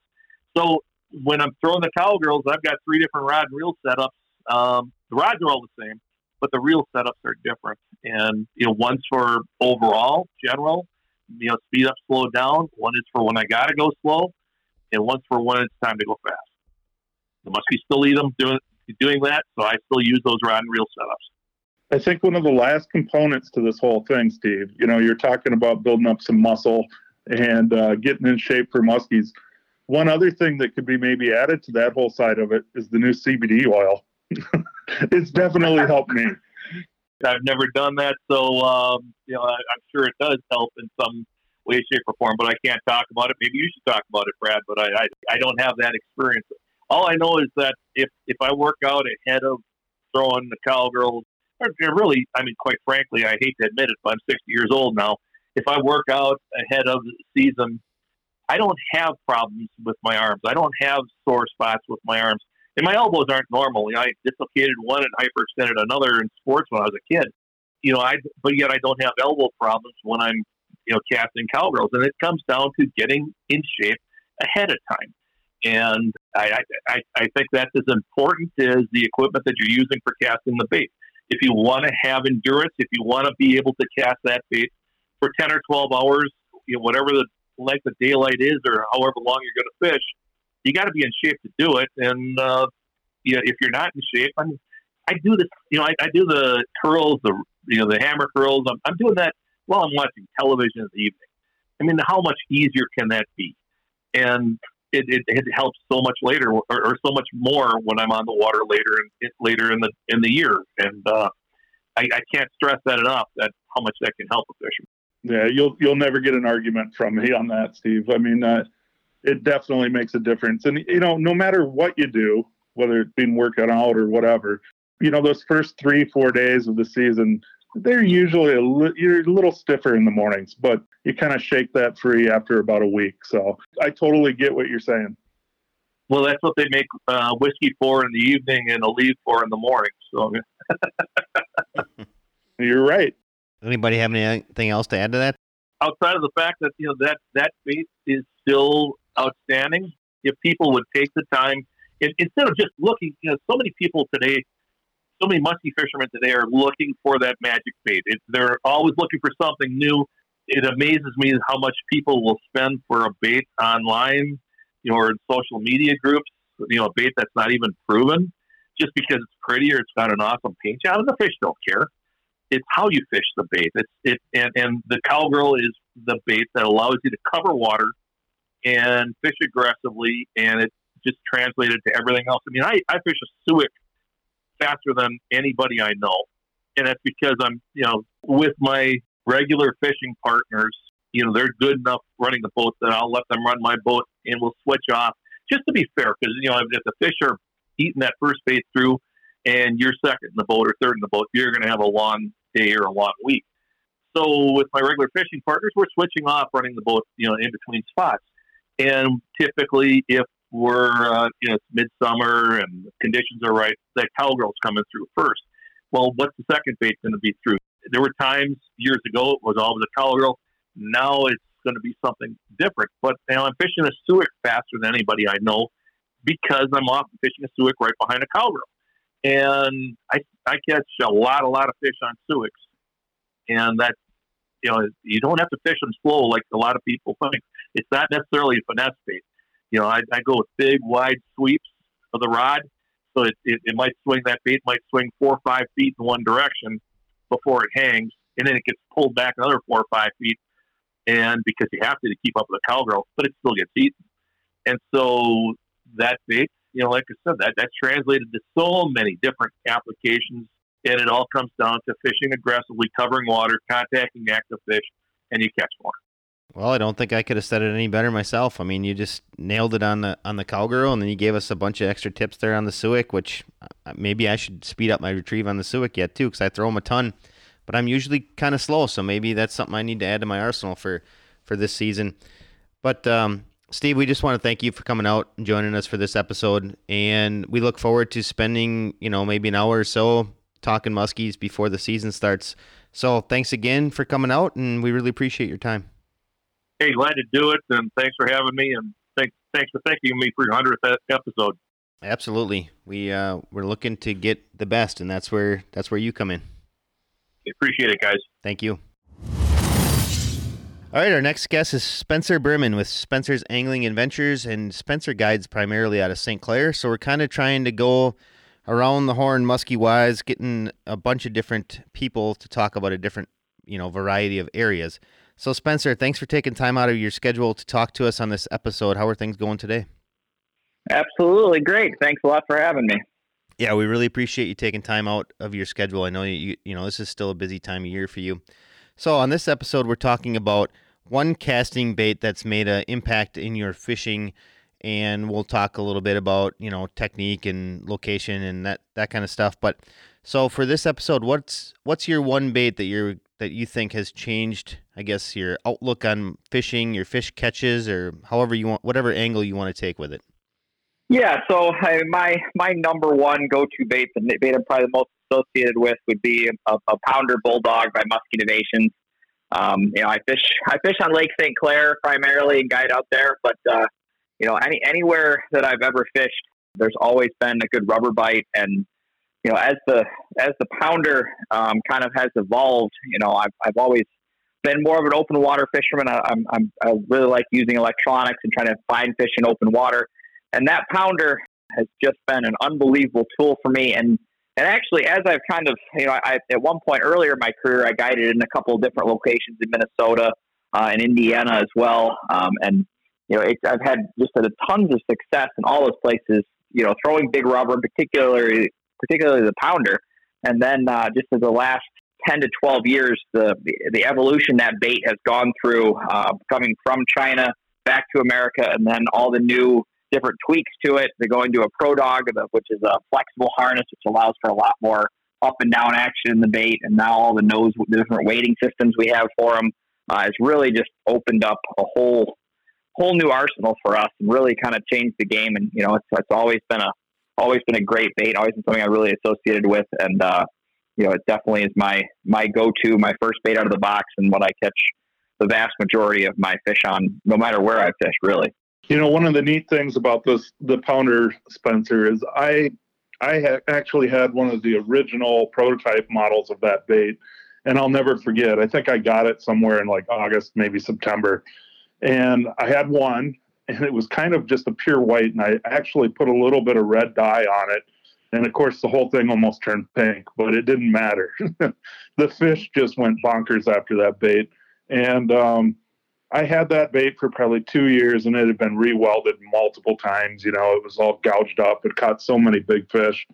I had a client about three years after getting that thing actually cast it off one day. And that was kind of a heartbreaker. But one of the neat things that we did with that bait was we were casting it about obviously, but also we were doing some trolling with it and uh, jerk trolling. And it kind of changed the game a little bit for me as well how about you? I mean, what what has it done for you as far as like uh, an everyday presence? And you know, it's not maybe a bait that just anybody wants to throw because it is. It's a pound. It weighs out. It's a big bait, but it's a great presentation to these fish. Yeah, I mean, there's so many different things that that, uh, especially the pounder being kind of the, the quintessential big rubber lure, kind of the first one that came out. Granted, the the the reg dog and the mag dogs were big uh, at when at the time when they were introduced, but the pounder was really a different level. And it just seems like that that water displacement has just such an unbelievable effect on these fish. And, and for me, obviously, I'm St. Clair. St. Clair always been a trolling lake. You know, I was one of the, the first guys really to cast it. And, and to be honest with you, when we first started casting, you know, in some of the open water areas on Clair. I mean, it took a while to really just get out there and truly go in the middle of nowhere. It was a, it was a process that happened over time, and and having baits that that would move a lot of water and could call fish in a, in a large basin area where you're trying to cover huge distances and you're you're taking yourself, you know, putting putting yourself at a slight disadvantage by not trolling from a from a water cover you know covering standpoint. It gained you a, a huge advantage when you could use lures to displace this much water and could call these fish in, I think, from a lot further than a lot of the smaller baits uh, would do. And, you know, obviously St. Clair's a trophy fishery, but also has a very diverse bait fish population, both big and small. And it seemed like that you know, the vast majority of these fish, whether they be 38 inches or, or, or 55 inches, would be willing to eat this bait and they could feel it and sense it from a long way away and would engage it from, from a further way away. Uh, and you know, obviously, some of the smaller rubber baits, you know, still catch a lot of fish, but I don't think they're they don't get the water displaced. They don't they don't allow you to cover as much ground um, as far as how far the fish are willing to, to move to to engage those baits. And now moving forward, you know, we've been doing this now for a long time. You know, I've you know, pretty much the open water thing really really took off in in 08, 09, and, and 10 and 11. Um, and I pretty much feel like I've kind of we had it kind of dialed in, and by about 13 or 14, doing you know obviously it's changed with the water and things, but we kind of had a rough idea what we're doing now uh, by then. And, and with these baits and with with that success that we had using these products in these different areas that were kind of a little bit off the beaten path, a little bit different, uh, we've managed to incorporate other baits into that same pattern, targeting these fish like a big example the last few years for us has been bucktails. I mean, we're throwing bucktails in open water over 20 to 24 foot of water with, with no weeds, nothing but musky and bait fish. Uh, just no countdown, just straight cranking them, you know, ripping them in in areas that you really wouldn't think of as bucktail water and having unbelievable amounts of success. And it was the original success of the rubber in these environments that, that made us comfortable enough to go out and explore these areas and then to bring in other lures. Like the, the, the 9 over 10 combo mus- musky mayhem baits were, were phenomenal for me. And it seemed like whenever you had some chop and some overcast and the fish are willing to feed high in the column, the bucktails were, were incredibly effective in the summer. And the rubber always played its part because it's open water, but you know, on, on those days and they're willing to feed high, the bucktails were, were really good as well. And it was that, that big open water presentation that originally, you know, allowed us to kind of delve into that bite in the first place and got us the confidence to, to do everything that we're doing now, no matter what bait it is, really. So Spencer, I know like as a tournament angler, you've kind of been all over the place. You've been, mm-hmm. I mean, basically every almost everywhere that muskies swim, as far as you know, traveling with the trail. Have you found yeah, any close, places where this bait isn't effective, where you throw pounders and you can't catch them. Literally, those fish won't eat it. Because I know, like, there's typical guys say, like, some of the stuff out east, it's mostly small baits. Northern Wisconsin, same kind of thing. I mean, based off your success, have has this been a tactic that's proven to be effective almost everywhere you go? Well, I mean, I, I think obviously nothing is the most effective technique every day in, day in and day out on every body of water. I mean, there's always different variations of, of the success level. But for, for me, I mean, rubber is always something that is high on the chart. That's always going to be something that you know it's going to have you know have its day. And, and we've you know when I fished the trail, uh, I mean we we did that. So I mean we fished the St. Clair event back in 2018. My my partner Matthew Quintano and I won it throwing pounders. Obviously, that's St. Clair and Big Rubber, so it's not a huge shocker. But we, you know, right after that, we went down to Indiana and, and fished Webster for the championship, which is, you know, a, more of a southern fishery, and it also is is a fishery that has a huge, uh, several huge year classes of fish under forty, you know, forty and less inches. So between thirty-one and forty, really, it seemed like that was where the vast majority of the the stock fish were coming in at. Just goofy ways that the stocking has gone over the last decade or so. You know, we were we threw almost all power. We, we caught ten fish and won that won the championship that year. Lucky enough to do that. And of our ten fish, we had eight of them uh, on on pounders. So and that was and our, our biggest fish was only forty one inches. Uh, most of the fish we're, you're getting were in the mid 30s, which obviously you're not thinking are going to be necessarily the highest percentage deal to throw to throw pounders. And I, to be perfectly honest, Matt started throwing a pounder out of the gate in pre fishing. I even said maybe you're you're sizing out a few of the fish, but give it a shot. And it was not two casts later. He caught a 30 and a half incher on it. I, that was on Wednesday of pre fishing. It's like, all right, I'll just, you know, you, you just can never never count them out, no matter what your your size of fish you're targeting, no matter what you know what you're dealing with. And I, I know from when I used to guide down there that those lakes are chock full of 10 to 12 to 14 to you know even 18 plus inch shad and that's what those fish are targeting. And uh, you know, there's you know, they're still muskies. They're always willing to take down a big meal. And if you've ever sucker fished something like that, it's it's amazing what a 33, 34, 35 inch pike or northern will, will eat when it comes to sucker size. And the, the, the pounders that we're throwing are still much smaller than most of those, in my opinion, when it comes to a profile standpoint. So uh, it shouldn't surprise anybody that they can be effective on, you know, on, on all different all different size SKUs. And and now with the uh, with the different weighting systems between you know adding extra weight or the unweighted versions of any of these rubber baits, you know you can fish them high, you can fish them low. Uh, you know they're very very versatile. So for me, I mean I've definitely seen bite you know times at lakes when it's when it's more a bucktail bite than anything else, and that's just the way it is. And I've seen it where it's twitch bait bite and everything you can describe, but day in day out for me, I mean you look around at, at our tournament results and just tournament results in general, it's hard to argue that rubber is not you know, maybe the highest producer out there, or if not very, very close. So maybe you could share a little bit, Spencer, on what mm-hmm. equipment you're using to throw that pounder. Oh yeah, that actually was something I wanted to mention. So that's another another cool thing that you know I, I would say, Brad, that, that your double cowgirl originally did, and and uh, that the big rubber, the pounder, uh, has also done in the sense that those are probably the two lures out there that has changed our gear, you know, arguably more than anything else, just because of the interesting dynamics it takes to throw those and how they've kind of pulled the whole industry forward from an evolutionary standpoint, just because they are bigger, pull harder, you know, and are heavier than, than a lot of the other baits. So for me, I mean, I, I really like heavy rods, and that, that was something that, you know, when we first started, and the these baits first came out, there really wasn't the right gear for them. It, the baits came out, and then we just then we developed gear to throw them, not the other way around. So now, for me, it's all you know, eight and a half to, to nine foot rods. I don't go a ton longer than that. I'm not a super tall guy, and uh, and I like rods to be real stiff. I don't like a lot of tipping rods, so I, am more of a I'm, I mostly throw it on a three X, either custom X or now it's the it'll be the three X chaos tackle rod. Those are my my go tos, but I like a real stiff rod. So for me, when, when we're using these baits, it's all pull pause retrieve. And I'm, in the summertime, you're really, really ripping them. In the fall, you get to be a little bit slower presentation as the water cools.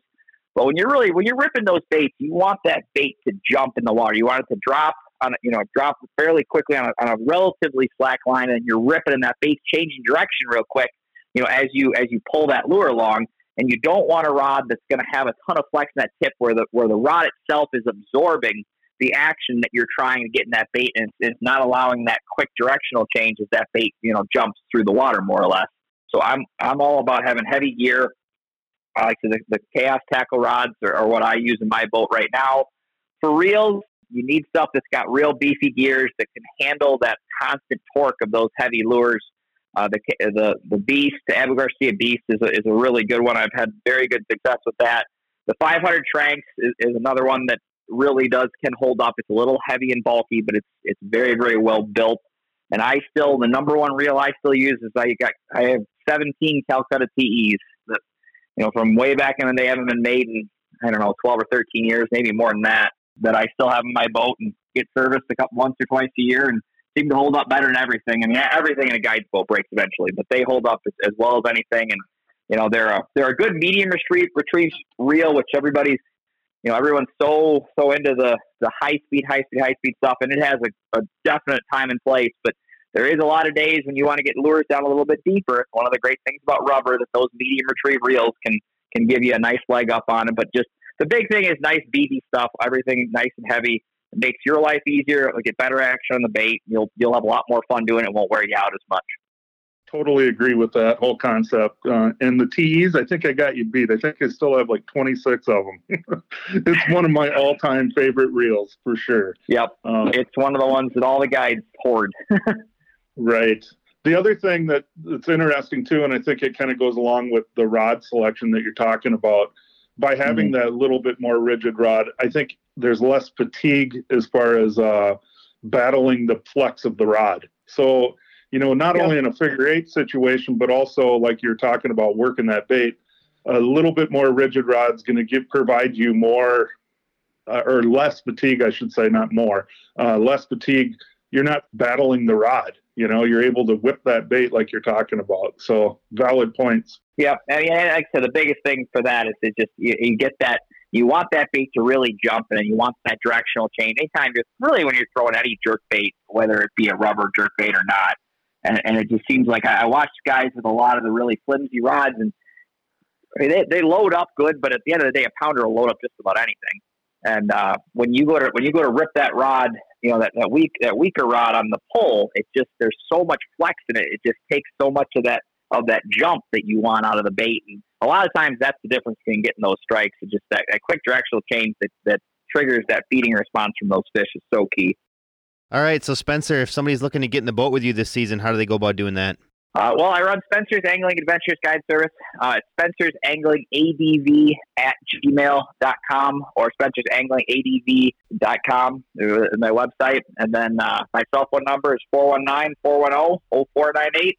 Uh, I got a Facebook page or just type it in, type it in Spencer Berman into Google. It should come up. I'm not hard to find. And, uh, you know, St. Clair's always a, always a great destination, always something everyone should check out. And, uh, you know, it's uh, definitely worth taking a look at in the muskie community. The other side to that, Spencer, too, is that you have a whole uh, gang over there that you guys work together on. So if you are booked, you also have options for other guides in the area, correct?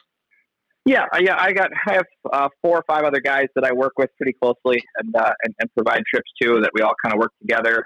so yeah, we always are, are pretty accommodating. Um, unfortunately, that the the busier months definitely sell a little quicker, so it's always good to get in touch with us uh, earlier, especially if you're not as flexible in your date possibilities. But no, we do have a pretty good group, so it's always uh, we normally can accommodate whenever whenever everybody wants to get out. Well, Spencer, we just want to thank you for taking some time out and talking about the pounder on this episode. And hopefully, maybe we can catch up on a full episode at some point yet, maybe before you get out fishing. So, thanks again, That, and that'd be great. enjoy your off season. Absolutely. Thanks a lot. All right, our next guest is Mike Keys, Keys Outdoors Television. And if you're looking to learn more about Mike and Keys Outdoors, you can look back on a few of our episodes. I think we've had Mike on, oh, I don't know, two other full episodes or so, roughly, something like that. But anyways, Mike, we uh, we certainly appreciate you taking time out of your schedule to be on this episode, and and we wanted to try to get the uh, the best people that we can talk to, or the 11 people or 10 people that are willing to answer the phone. So you were one of the guys that decided to answer the phone for us. So we appreciate that. okay. The uh, the theme of this episode is one casting lure that's kind of changed the way you fish, changed your mindset, changed your fish fish catching, pretty much anything to do with the one lure. So I'll let you go ahead and talk about one musky lure that's done that for you. Yeah, I would have to say that for me, and I would like to do more of it. And the reason why I don't do more of it is because it makes for really bad television, but it's probably one of the most effective tools that we can have, especially on uh, pressured water, very clear, clean bodies of water, is night fishing. And I would have to say by far that the lure that's really done an awesome job for me at night fishing is the junior cowgirl. And the reason why I say the junior, I've had a lot of success on the bigger blades, the cowgirls as well. The junior, the reason why I like it is because one, it doesn't tear you up as bad. But more importantly, I've just had, I don't know if it's just my cadence with that particular blade, but um, it seems that I can slow that blade down, and it just seems to me that the cadence that I use seems to get bit more than if I do on a 10 blade or um, even bigger. It's just my luck has come on a junior cowgirl. Preferably at night, my favorite color to use is all black. The reason why I think that black works very well is a, a predator's eyes are on top of their head. So they're always speeding up. And even in dark, uh, black is a silhouette color. They, they can distinguish that um, object in the water easier. And I think with the big, bigger blades and slow rolling it, it just gives a very big profile and a very, um, it pushes a lot of water. And um, it, uh, again, is easy for the muskie to find. That's uh, definitely a go-to bait. There's no doubt about it, Mike. I mean, uh, when it comes to night fishing, I think we proved it years ago. I mean, both the cowgirl and the junior, a lot of night uh, TV shows that you did and videos and everything else. I mean, it's obviously a really good key. One of the things that I guess we could talk about is, you know, the presentation that you're using and choosing to use after dark. I'm guessing you're slowing things down, but you know, it's amazing there's times when a little bit of speed doesn't hurt you in the dark either. Yeah, correct. You know, to be honest with you, Brad, I have to tip my hat to you because um, it, it's really you, uh, Greg Thomas, those guys fishing Mille Lacs that really pioneered night fishing. Not saying it wasn't done prior to, but I witnessed it because that was just very, very pressured waters in the heyday of Mille Lacs and uh, to get a lot of those fish to eat, it had to be done under you know under the the premise of darkness, and that's when I learned. And you were the one who you know taught me that uh, what you want to do is if you're fishing weeds, you want to slow your retrieve down until you feel that it's just kicking the tops of the weeds. It's making contact with the tops of the weed bed, and that has been the success. So it's really just finding that rhythm. I prefer at nighttime a, a slower gear ratio, like maybe a six three to one gear ratio, just to slow things down, but yet still keep it moving to where you've got the the the fullest widespread of those blades running through the water, pushing the maximum amount of vibration in water. I think there's another key component to that slower reel as well, Mike, and and I think it's really crazy. And we just uh, did another one earlier with Spencer when we were talking about the the pounder Bull Dawg, and he talked about using a little slower reel. And I think the popularity of these high speed reels has just gone crazy. I think everybody's just like, man, it's so nice. It's so easy to control the bait. What I'll argue with when you're slowing down your presentation, it's nice to have that slower reel just so that you can actually feel that your blades are turning. And I think that's important, knowing exactly what that bait's doing while you're retrieving it. I agree. I agree. I will with with Spencer, and you know, I mean, he's probably caught more muskies than I've ever seen. But I do like a high speed reel when I'm throwing rubber for the simple fact that, uh, especially in any type of current, is um, you know how it is. You'll feel that slack, and and you want to get on that line right away. And that's the only advantage I see of a high speed reel throwing rubber. But blades, again, on a slower reel, you you can feel when those blades engage, and you can tell exactly what that lure is doing. Absolutely, Mike. So why don't we talk about uh, your preferred rod that you would like to use while you're throwing a junior? I like, to be honest with you, a medium heavy um, rod on that, leaning a little more on the heavy side, but a medium heavy to a heavy rod. Again, I like the nine foot rod. And just because you can get a better cast out there, and again, um, I, I think just the the sensitivity of that nine foot rod seems to work better for me. But a medium heavy to a, a heavy rod seems to be work the best for me for night fishing. Absolutely, and that nine foot helps you in that figure eight as well. Gets that bait a little bit further away from the boat and maybe a little bit deeper, tight to the boat. So I couldn't agree more. Exactly, and and I tell people that too. That you know, a lot of the rod length has to do with your height. You know, a guy like me who's uh, you know, not gifted when it comes to height. You know, an eight six rod to a nine foot is more than enough rod. But a guy like Brian Schaefer, who I fish with, he's what six three, six four, taller in the boat. You know, a ten foot rod. A nine foot would be the least that he uses. So again, yes, getting separation from the boat, longer cast with the with the rods is definitely something to be considered, especially when it comes to blades and, and rubber. So you mentioned fishing in the weeds. Is there other locations or techniques that you use after dark throwing a, a junior cowgirl? Yeah, a lot of times if we're working like uh, rock bars where there is no weeds um, and it's just rock, again, a lot of it has to do with, you know, if, if I were to roll up on a rock bar prior to me fishing it and, and not knowing, you know, what does it max out at? You know, is it the top max out on it is two feet? Is it one foot? Is it three foot? Those are things that I like to do prior to night fishing. So towards the evening to move on there and see how everything lays out. Um, and then I even when they, when it's light out, I will throw out if I know I'm going to fish that night. I'll make a couple casts and I'll see how slow I can get by without getting snagged up and caught up on rocks. And it's just good to have that daytime visual before you do it at night. And a lot of times when we're setting up to do night fishing, you know, we don't go out there right at dark. We'll go out there prior to, we'll get that last light bite in. But again, a lot of it is is how slow can I creep this thing over the structure that we're going to fish without uh, getting it all weeded up or snagged up in the rock. So, Mike, let's let's circle back a little bit to color. The one thing you said was you like to use black at night.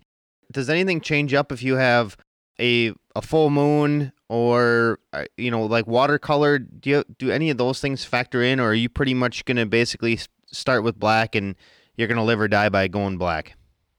I'm going to live and die by going black. I played that color game and I get it. I mean, I get when there's a full moon, you know, some people are saying that when there's no, and I've heard it goes both ways from, from some really good fishermen.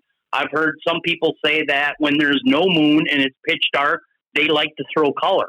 And then I heard that when there's moon out and there is some type of light, that they like to go black for me, black has just always been an easy guess. I've had a lot of success on it. It's probably whether I'm throwing rubber, whether I'm throwing blades, whether I'm throwing top water, black just seems to be a really, really good color. And over the years, black and white, if you have an all white lure, you do really good on it during daylight hours. And if you have a black one, you do very good towards low light and evening, murky water and clear water. So, you know, I think it's preference, guys. I, I think that nothing really beats just having a lure in the water. You know what I mean?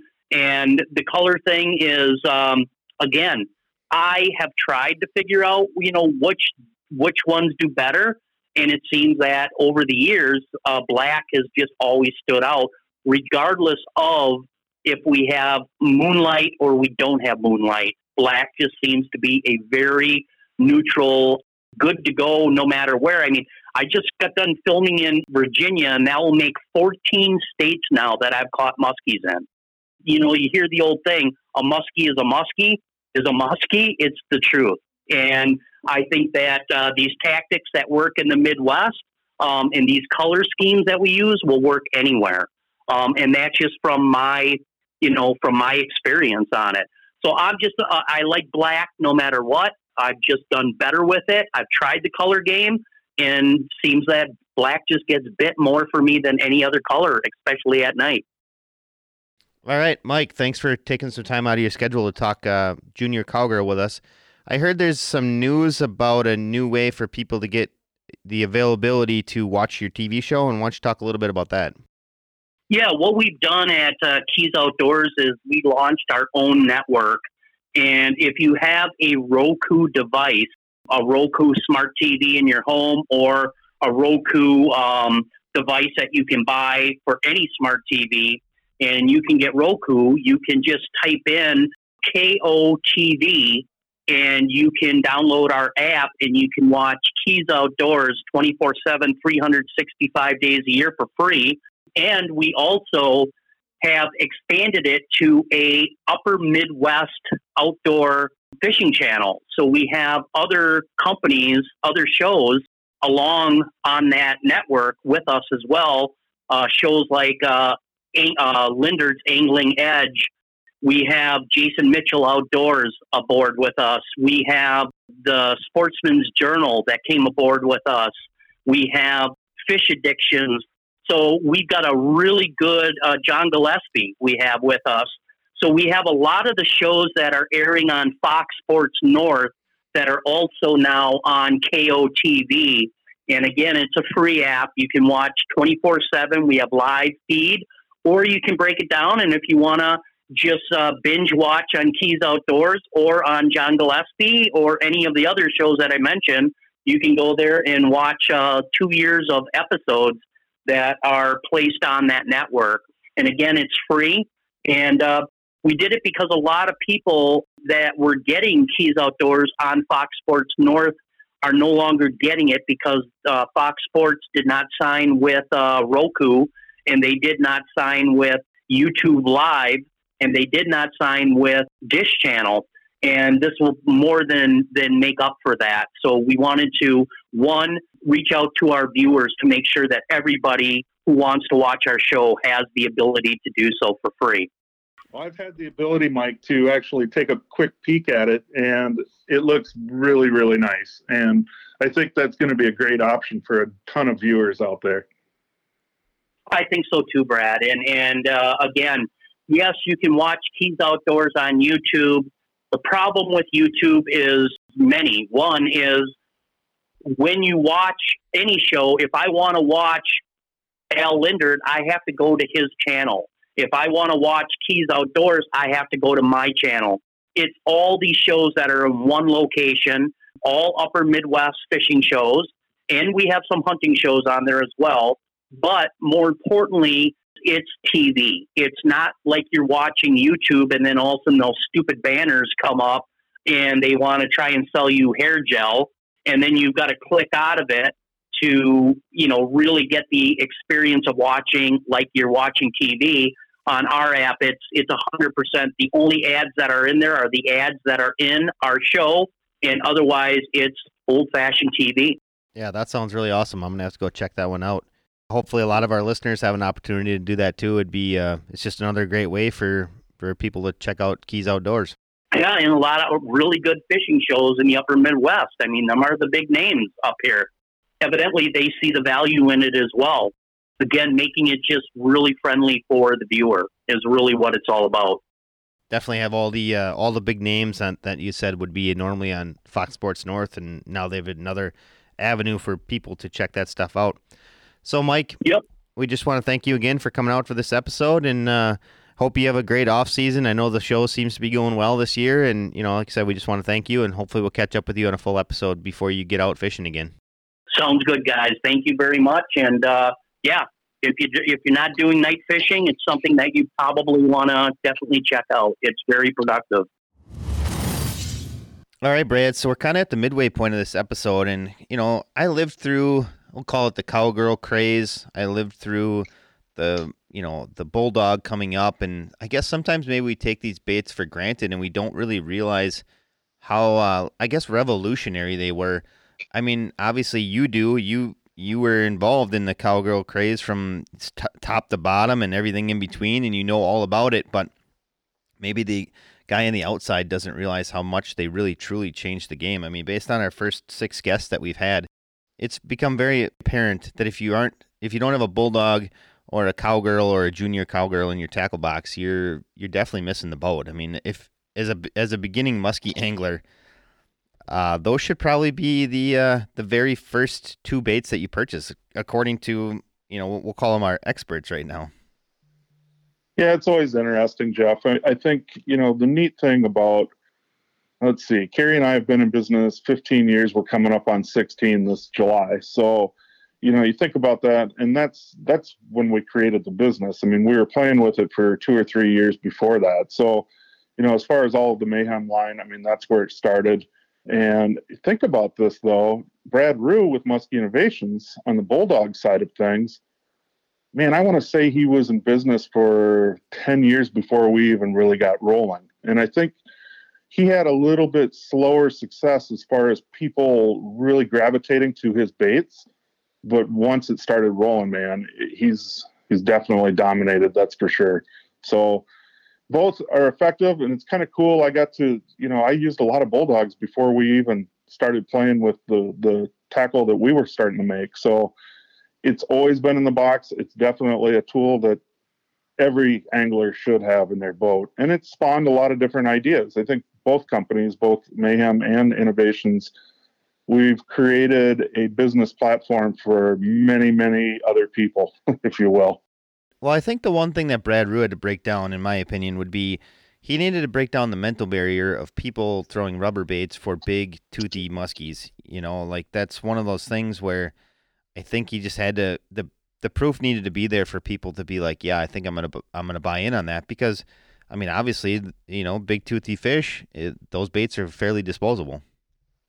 Yeah, you're right. And then as the size increased, right? I mean, that was another whole thing that people were like, whoa, you know, okay, I can maybe throw a Mag Dawg. But the other thing to keep in mind with both companies actually was equipment changes made uh, a big difference in the purchase of those baits as well. You know, not only rods but also reels, and it definitely uh, it took some time to for the rest of the industry to catch back up as well. Yeah, I couldn't agree more. I'm uh, I'm anxious to see now how this goes with the remaining guests that we have. Uh, we have quite the lineup yet to remain, and we thank everybody that's made it through the you know essentially the halfway point of this episode, and hopefully uh, hopefully the rest of this episode doesn't disappoint. But uh, Brad, I think we should probably get Jeremy on the phone and continue on with episode 100. That sounds like a plan. Continuing on with episode 100. On this portion, we have Jeremy Smith, Lindner Media Productions. And for anybody that wants to know a little bit more about Jeremy, we had him on episode 84, so you could go back. Hard to believe it's already been 16 episodes since we had him on, and uh, you can get you know learn a little bit more about Jeremy. Definitely get some more in-depth muskie knowledge out of that. But Jeremy, thank you very much for taking some time out to join us for this episode. How are you doing today? I'm doing great, and thank you for having me. And congratulations on a hundred episodes, man. There's a lot of good good content uh, in that stuff. Yeah, we really appreciate that. I mean, it's uh, it's been a long journey. Quite honestly, when we started, I didn't know that we'd ever make it to episode 100, but uh, here we are, and and we couldn't be more happy about it. And it's um, a testament to the guests that we have on as well. I mean, you know, Brad and I go through the work and, and put it out every week, but we need to continue to find guys that are willing to come on every week to share their knowledge about the sport. And so that's why we're so thankful every week that we get a new guest, is because I mean, quite you know, you guys are all busy, and we understand that uh, things you know take time, families, jobs, fishing, everything takes time. So that's why we you know definitely thank everybody for coming out and and talking fishing with us. Oh yeah, well it's, it's it's great. So this is a good time of year to talk about fishing because everybody's cooped up and really wants to get out in the boat again, right? Oh yeah, hundred percent. Especially with the way the last week is gone, you know, it's making us, I'd say, long for warm weather more so than uh, than we ever have before, probably. Although I don't think any of us in the Midwest can complain about what kind of winter we've had. It's been fairly mild to say the least up until this point. Oh yeah, for sure, for sure. So Jeremy, the question I guess I would pose for this episode is: We're looking at one casting bait. I'd say that has changed the way you musky fish, or changed your outlook, or changed your fish catch, however you would like to approach it. So why don't you talk about the one bait, one casting bait that's uh, that's done that for you?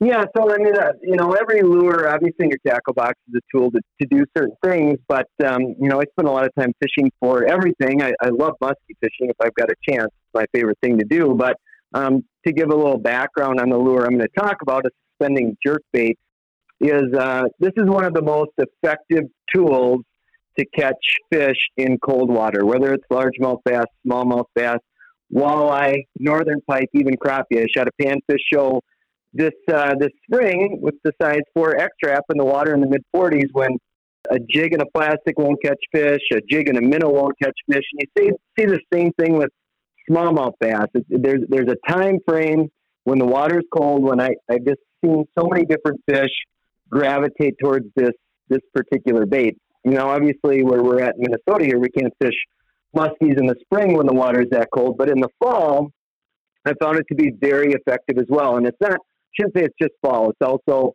times when the bite is, is tough in summer. So a couple of the baits that I really rely on are, are one, the X-Rap 30 and the X-Rap 40, the, the deep diving baits. And then, of course, the Triple D is another bait that I've had tremendous success with. So, you know, uh, when you when you look, I'm not taking anything away. And guys catch, there's guys that catch way more big muskies than I do. But um, you know, when you look at soft plastics, for example, it's a, the bait is always is always moving, right? So there's not a lot of baits you can get down like with a with an X-Rap 40 where you can cast it, you can crank it down a little bit, get that bait in that eight to twelve foot range, twitch, twitch, pause. You can make the bait dart sideways, sideways, up, down, and then it just hangs. It just sits there.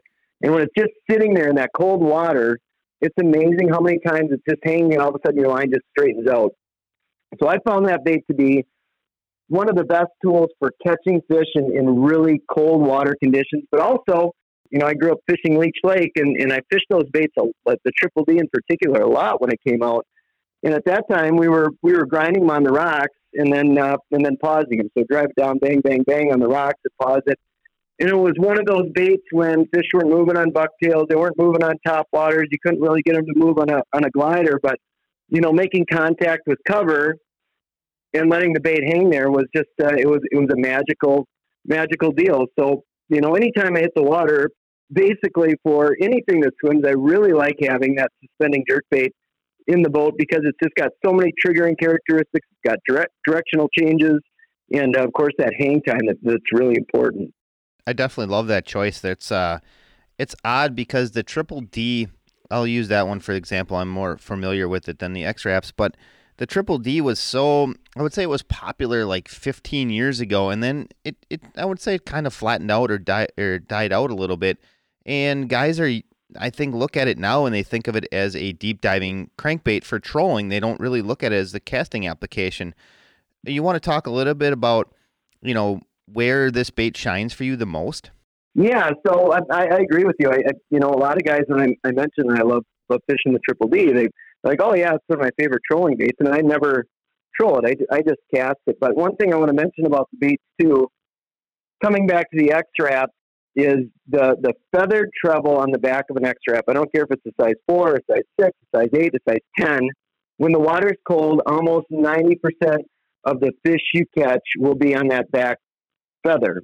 So with the triple D and with the with the X Wrap, you know, the big X Wraps, the 30s and 40s, I also make sure to add a feathered treble on the back of those. And the last time I musky fished this year, we caught five of them, and all five fish were caught on the back hair. And I, I just can't tell you how many times when I fish clear water, you're making that bait dart, dart, dart, dart, and it's hanging there. And you see a muskie come up to it, and everybody knows how like they'll kind of breathe on a bait when they're not quite into it, but they'll breathe that back feather in, and you go, ha, gotcha. It, it, it's just crazy how effective that little feather can be when fish are fish are inactive. But you know, I, I really rely on this bait. It's a it's a lot of work. It's not a you don't work the bait where you cast it out and you pull and pause. It's it's a snap. It's a slack line presentation. So you're snapping your rod, you're throwing slack in the bait, almost like you would a would a glider, and you're making the, the bait dart really erratically to get those triggers, you know, in, into the presentation. So I'm using this, like I said, primarily in cold water. But if I've got a tough, really tough fight going on in July and August when fish are on the rocks, it's another great, you know, whether I'm fishing in Canada or I'm fishing leech, or you can even fish this thing in in sparse or weed beds. When you can make contact with cover with that bait too, it's also a really, really good application. Yeah, I think that's great that you talked about that bait with the um, making contact with the rocks. That's one of the techniques I used to use on with the triple D was a lot was I would fish shallow rocks and literally just bang just bang it right off the rocks. I would literally just crank it through, rip it through, you know, work it like you said pretty aggressively and it would just smash on the front of those rocks and you know, a lot of those crankbaits they can't handle that type of abuse, but the triple D seems to handle it just fine. It does, yeah, and it's not it's not as snaggy as you would you would think either. So it does a really good job of of uh, you know even if you're fishing broken rock shield water, it seems to do a really good job of uh, of darting. Now the other thing with that bait is, you know, I've been a big proponent of different leader styles for you know depending on what you're doing. So this isn't a bait that I go out and fish a hundred pound. I don't personally don't 100 pound line with a 130 pound fluorocarbon leader I'm usually fishing it on 65 pound line with a 124 pound single strand wire, no swivel on it. So it's just to the snap where you could wire directly your bait or split ring, or with like 50 pound titanium. So it really performs a lot better with a single strand wire, in my opinion, than it does with any other any other leader. I think that's pretty typical of a lot of those types of baits where you're actually doing that ripping motion, uh, whether it's a dive and rise even like with my soft plastics, a lot of times I know tons of people that like fluorocarbon with their soft plastics, but I still go back to the wire, Jeremy. Yeah, I mean, it was kind of like for me, the wire was it was like this phase that you know everybody started. Well, least when I started, you fished with wire, and then fluorocarbon came onto the scene, and heavy mono was like everything switched that, and it's like, oh wait, you know, let's come back around to uh, come back around to, to wire. So you know, for leaders, for me, i will fish 30 pound titanium in a lot of situations with it with an Albright, so I can make something really smooth and you know, smooth transition to that. I will fish a lot of 124 pound single strand, and then in, in situations fish fluorocarbon. But I find myself fishing single strand stainless or single strand titanium a lot of the time. So one of the interesting points that you made here too is the cold water scenario, and I think for whatever reason, you know, like a twitch bait or a ripping bait like you're talking about here, it's really truly overlooked, and I'm not exactly sure why. I can honestly say, you know, when you get into that cold water time frame, mid uh, October into November, you know, everybody's just geared to throw rubber, and. I've learned so much over the years, you know, with just being able to run like a dive and rise or a twitch bait like you're talking about, and it's about where the fish are in the water column. Would you agree with some of that? It, it, totally is, yeah. So you know, one of the one of the things with it is obviously you can achieve depth with a with a with a piece of rubber, right? You can count it down to a certain depth, but again, the bait it's it's still making some type of a vertical motion for the most part. If you pause it, it's falling. Mean, when you rip it, it's, it's lifting, right? So, I mean that it, it's different than a bait that just sits. So with a with an X-Rap 40, for example, I can cast it out, turn the reel down, you know, three times. It's got a steep dive curve. Boom, my bait's at 12 feet. And now I can just walk the dog basically 12 feet down. And fish don't see baits that deep walking the dog, right? That's just a, you know, most gliders you're in the you're really near the near the surface with those baits. So having something that can that can walk the dog and be really erratic and just hang, just sit there, not move, not move for one, two, three, four seconds when the water's cold can be a really, really big deal. Well, and especially with that triple D, that thing's pretty much neutrally buoyant. So when you get it down to there, it's to hang, you know, pretty good. I'm assuming the X-Rap 30s and 40s do something similar. I'm not familiar with them as far as musky tools. If I'm to do what you're doing, I'm talking to triple D, but I'm very familiar with them with smallmouth bass. Like you said, in the spring, I have a lake near us that um, it's open year round for smallmouth. So if I do have time, which lately I haven't, but you know, in March and April, it can be a really great smallmouth bite, and that's pretty much what you're throwing the entire time is X-Raps.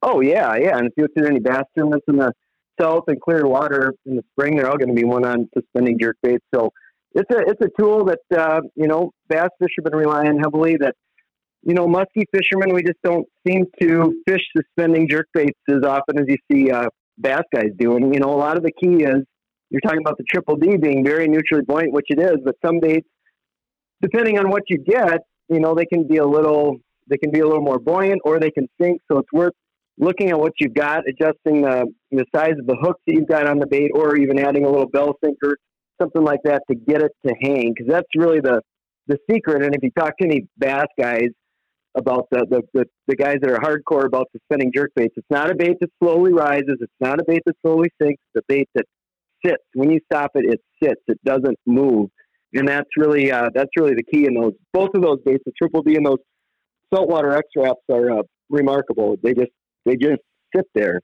So one question I have for you on this bait is: this is the deeper diving one, the triple D. Have you had any experience with the the double D doing something similar?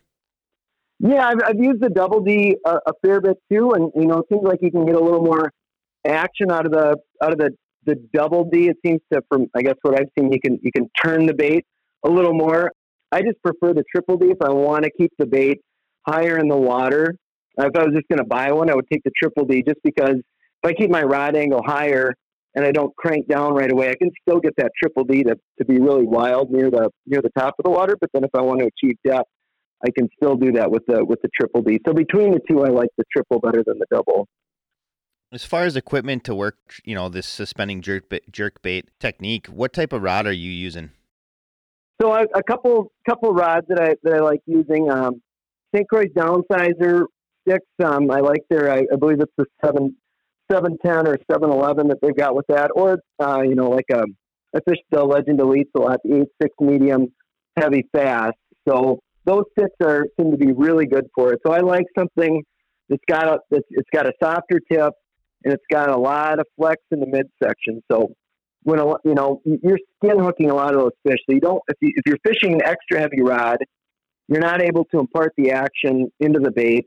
And if you're fishing, and, and, and also when you do hook the fish, you really want you know the, the system to stretch. You want everything to, to just to, to bend, right? So we're fishing braid to get the bait deep, but you want your rod to, to fold over because a lot of times you're skin hooking these fish. So many of the fish that I catch on that get caught on that back treble. I mean, you're just barely skin hooking them on the lip. So you want a nice, nice, uh, nice flex in the midsection and a, and a fast, fast tip on it. I'm assuming the the reason for the lighter weight line is to get some extra depth as well, right, Jeremy? Yep, exactly, exactly. Yep. So I mean, you could get away with 50, and you know what? It's, it's funny when we musky fish, I, you just upsize everything. But obviously, last year I didn't, but I spent a lot of time in the far north pike fishing as well. And it's funny when I go up pike fishing. A lot of those pike up there are the size of muskies, but there I'm fishing 30 and 40 pound line all the time. But of course, I go to muskie fishing. I'm fishing 65. So I'm sure you could get away with, with 30. I just don't have any in my 30 pound braid, but I just don't have any muskie setups with that stuff. Yeah, I hear you. I I got a funny story. You know, you're talking about neutral buoyant uh, baits and whatever, but back 15, 17 years ago, I would walk into Thorne Brothers and I would uh, I would grab a, a Muskie Buster AP or the Appealer, and I would literally take like a handful of them, and I would go into their bathroom, pull the lid off the toilet on the back, and drop them all in there and see which one sunk the fastest. That, that's how I chose which bait I wanted to buy. That's cool. yeah, right. They're not all the same. No, they're not. So, especially in that wood line, you know, when you got a wood bait, you definitely want to well, in my opinion, with uh, a glide bait like that, I, I always wanted the heaviest one. So that's what I look for. Yeah, it's, it, you know the, the whole wood bait thing. It's like to me, there's nothing better than the than the, the, the perfect wood bait, but there's a, there's a lot of not perfect wood baits, and when you get one, it's one of your prized possessions. All right, Jeremy. Well, it's uh, great to have you on this episode. We really look forward to you know every time we get you on on the podcast. You always bring in some good knowledge to the to the table, and uh, we just want to thank you for coming out. And hopefully, maybe we can catch up for another complete episode sometime in the near future. Well, appreciate it, guys. Thanks so much. I'm uh, anxious to hear what the other guys have to say about it, and thanks again. All right, our esteemed guest today is the legend Dick Pearson. For anybody that doesn't know, we had I think it was two episodes with you, Dick, quite a while ago, almost a year ago. And Dick is one of our most asked about guests, and for good reason. Does there's very few muskie anglers that have brought more to the table as far as knowledge, history, and everything else that Dick brings to the table when he comes on a podcast. And we're super fortunate to have him. Brad and I had to break our piggy banks in order to get him to come back on. I mean, I think we had to divvy up at least seven dollars, huh, Brad? Had to be somewhere in there. I'm still waiting for that, by the way. Oh, yeah. well, Brad Brad was supposed to PayPal you. I don't know what eh, you'll have to ask Carrie maybe. Yeah, I, am not No. good on a computer, but Carrie can hook you up. Yeah. no, I don't want to. I don't want a penny. So But anyways, Dick Pearson is our guest today. Dick, we really can't thank you enough for coming on. It's always a pleasure to talk to you. It's also a pleasure just to talk, you know, just to text with you once in a while. I know I, I get to do that throughout the course of the year now, and uh, I hope everything is going well. And we're we're thankful that you're on our uh, our hundredth episode. We couldn't have a hundredth episode without you on it. yeah, great. Well, I appreciate it. I'll uh, try to make it interesting. If you want to, I guess you're going to talk about lures.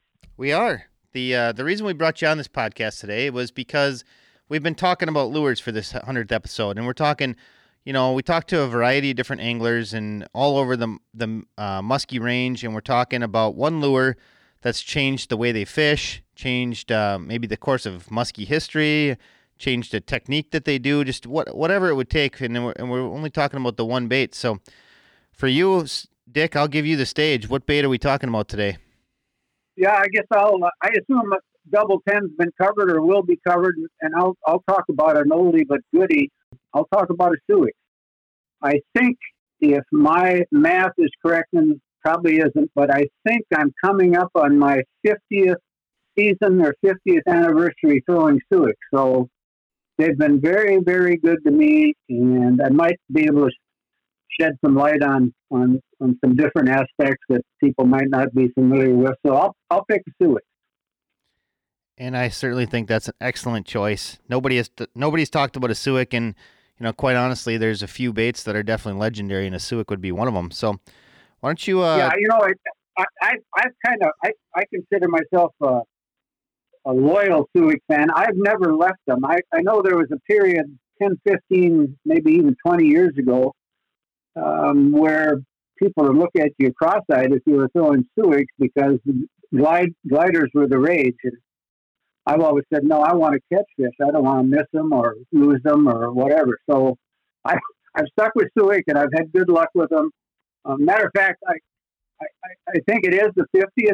This will be the 50th season I've thrown them. And the first time I threw them, I had a nine inch black that I had put, I remember distinctly, I had painted uh, yellow bars on the side. So it was kind of a reverse bumblebee. And I went to Leech Lake and I went over to a point called Five Mile. And that first night, I got 248 inches on that uh, reverse bumblebee Suick. And I've been a fan and, and a user, hardcore user ever since. So um, I used, uh, if you want me to just kind of run with it, I- I'll kind of chat a little bit about it. I, I think I've used, I know I've used every size that they've ever made, I think, except they've got a new really big one. I think it's 14 inches or bigger.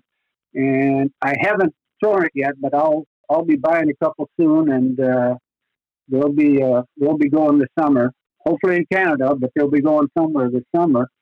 It might be of interest to people if I try to pick some favorites within the Suick world. I mean, I've caught, they make that little one, I don't know, maybe two little ones, um, five or sevens or whatever.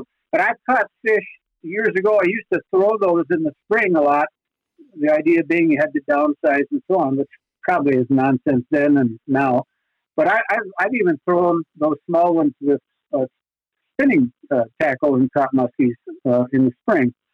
But um, most of my fish, of course, over the years were on the nine inch, and they probably were modified in some respect. And I'll that that category there, or that type of thing was always done by my wife, and and I'll I'll try to remember to touch on that. But probably the last I don't know how long they've made the ten inch weighted uh, wood. Um, that's been far and away my bait of choice in most instances, you know, for a long time now. Um, I've gone over uh, the last couple of years. I've gotten away from it because you know the the old ten inch weighted. Uh, I'll try to remember to talk about how I use it, but that uh, that's wood, and and uh, you know they've got good quality control. But wood is wood, and so they're all a little different, and they're a little touchier to tune.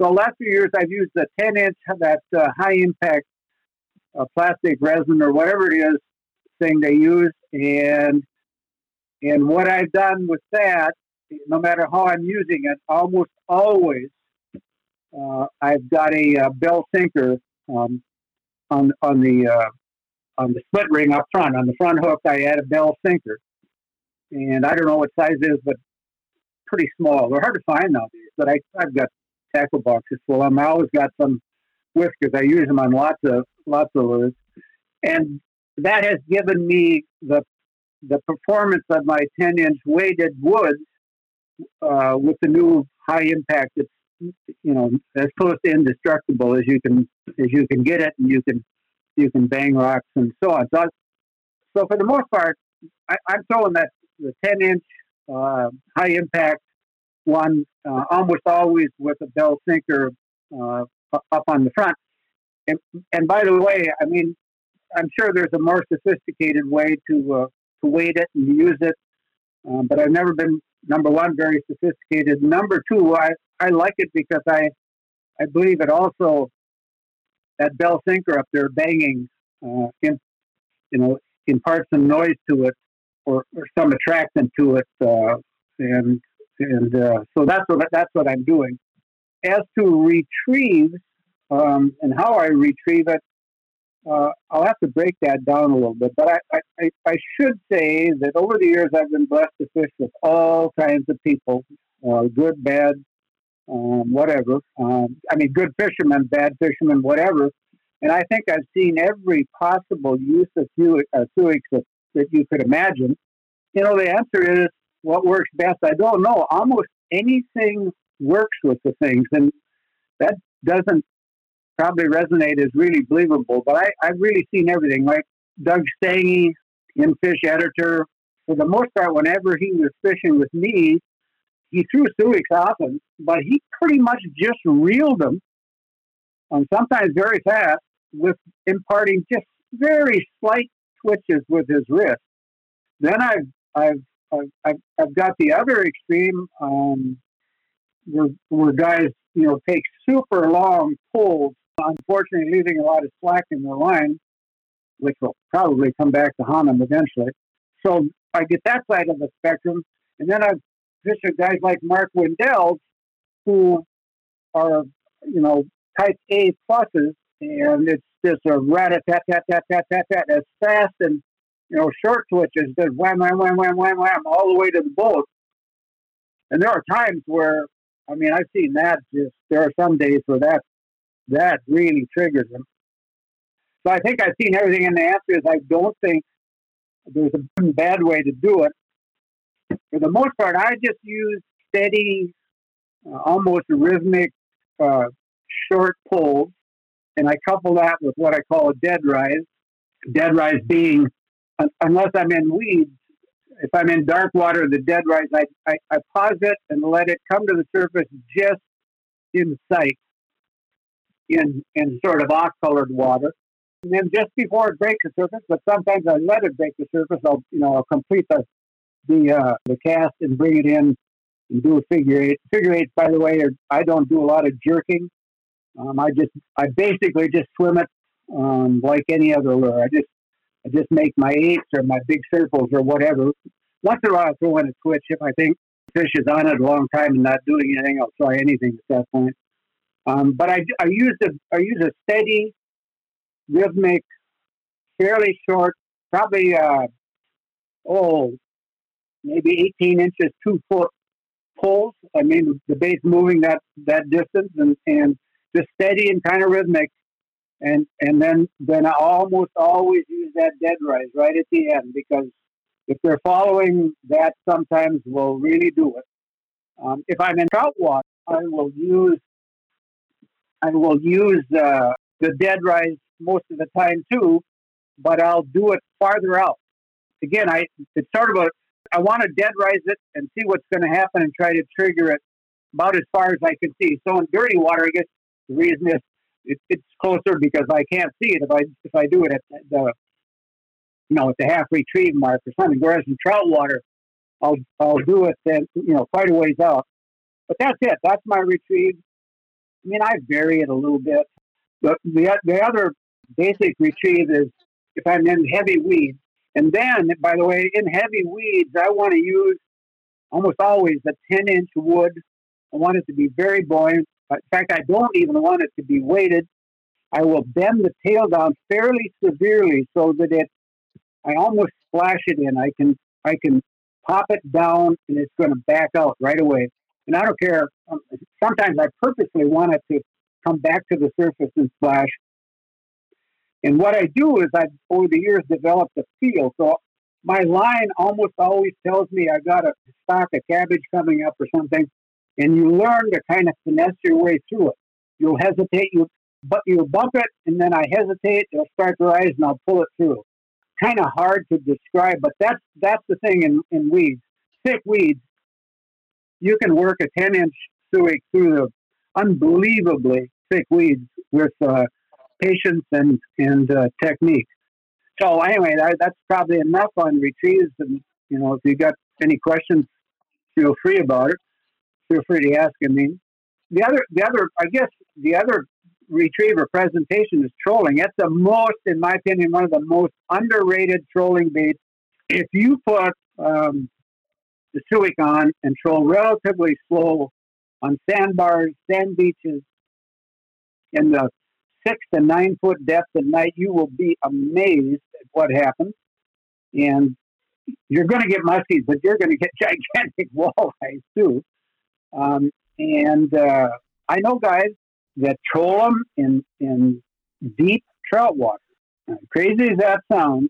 In fact, I think, if I'm not mistaken, my old buddy Doc Jerry Jurgens, I haven't talked talked to Jerry in years. I assume he's alive. I don't think he's fishing but anyway, he was a doctor. He was one of the original Muskie Inc.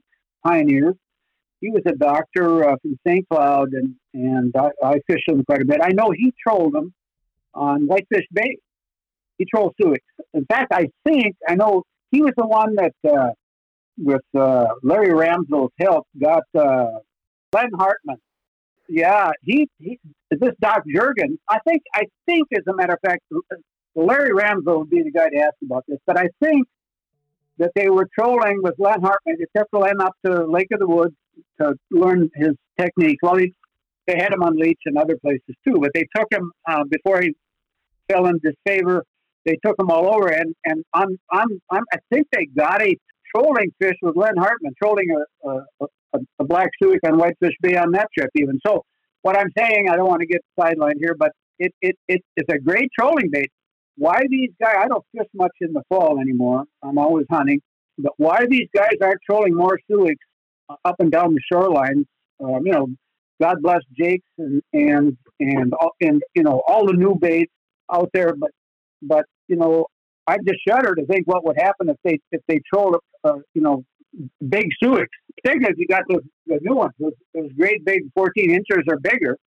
I mean, I think people would be amazed. And and you don't have to sit there and jerk them all day. Uh, I mean, they, you can you can bend the tail one way or another, and you can get side to side if you want it. I don't. We'll try to touch on that later too. But but just occasional twitches or jerks, or you know, some sort of variation in, in the in the movement of that bait, they'll be they'd be amazed. I mean, I, I no one's doing it anymore. At least not that I am aware. I, I have friends that are trolling them at night, still doing it on the sandbars and stuff And uh, but anyway, that's a that's a presentation that Suicks really aren't known for, and they they they should be used in that fashion more often. So I I mentioned trying to get some side to side. Maybe that's maybe it's time to talk about trying to tune them a little bit. I, I know that bothers a lot of people how to tune them, and uh, it really shouldn't. It just takes a little experimentation. That's all. I mean, I I used to bend both. I used to make it sort of a V. I'd bend bend both sides of the tail down. I, I don't do that much anymore. That sure works. I just bend it down by feel and by touch, and then make a few casts. See, see what you want. You can get it to do what you want it to do with just a few casts. It's it's not a difficult thing, and it's even easier with the uh, with the consistency of these new high impact uh, ones. But but you know, some guys bend one side. Uh, you know, I don't know if Doug Johnson, my friend Doug, still does that or not. But he used to bend uh, one side or, or at least one side more because he wanted side to side action. I think he likes them to turn and then pause, turn. It's sort of a half moon thing and then pause. I, don't. I, I I eliminate as much side to side. It's pretty to have them dance and do side to side, but that's when that's when I miss them. If that if it's possible to miss them, I'll miss them. So I just want them to the old boring plum, plum, plum. You know, just straight in. Jerk them, let them back up. Jerk them, let them back up. Jerk them, let them back up. I don't want side to side. But you can do really almost anything with the tail. You know, just experiment. Uh, it, it, there's there's nothing magical about it. It just takes a little experience and a few casts, and you can adjust it anytime. You know, no problem. Now, if you're gonna you're gonna play around with modifying, well, that that's a little different. Like my wife, um, she she has got to modify everything, but she can make nasty bobbies and nasty Suicks really simple, and uh, I don't see it. I don't see people doing it anymore. But like like we're talking to it, so so in the middle, near the back end of the tail, she'll take and drill just a tiny hole, enough to get a uh, uh, a, a, swivel and a snap in there. And she, she might use uh, light wire. She might even use mono, but usually just a just a little section of a, a snap and a swivel. And then she'll put you know, my, she'll put a little spinner on it. And the little spinner works great. Every pull, it's flashing and pulsating.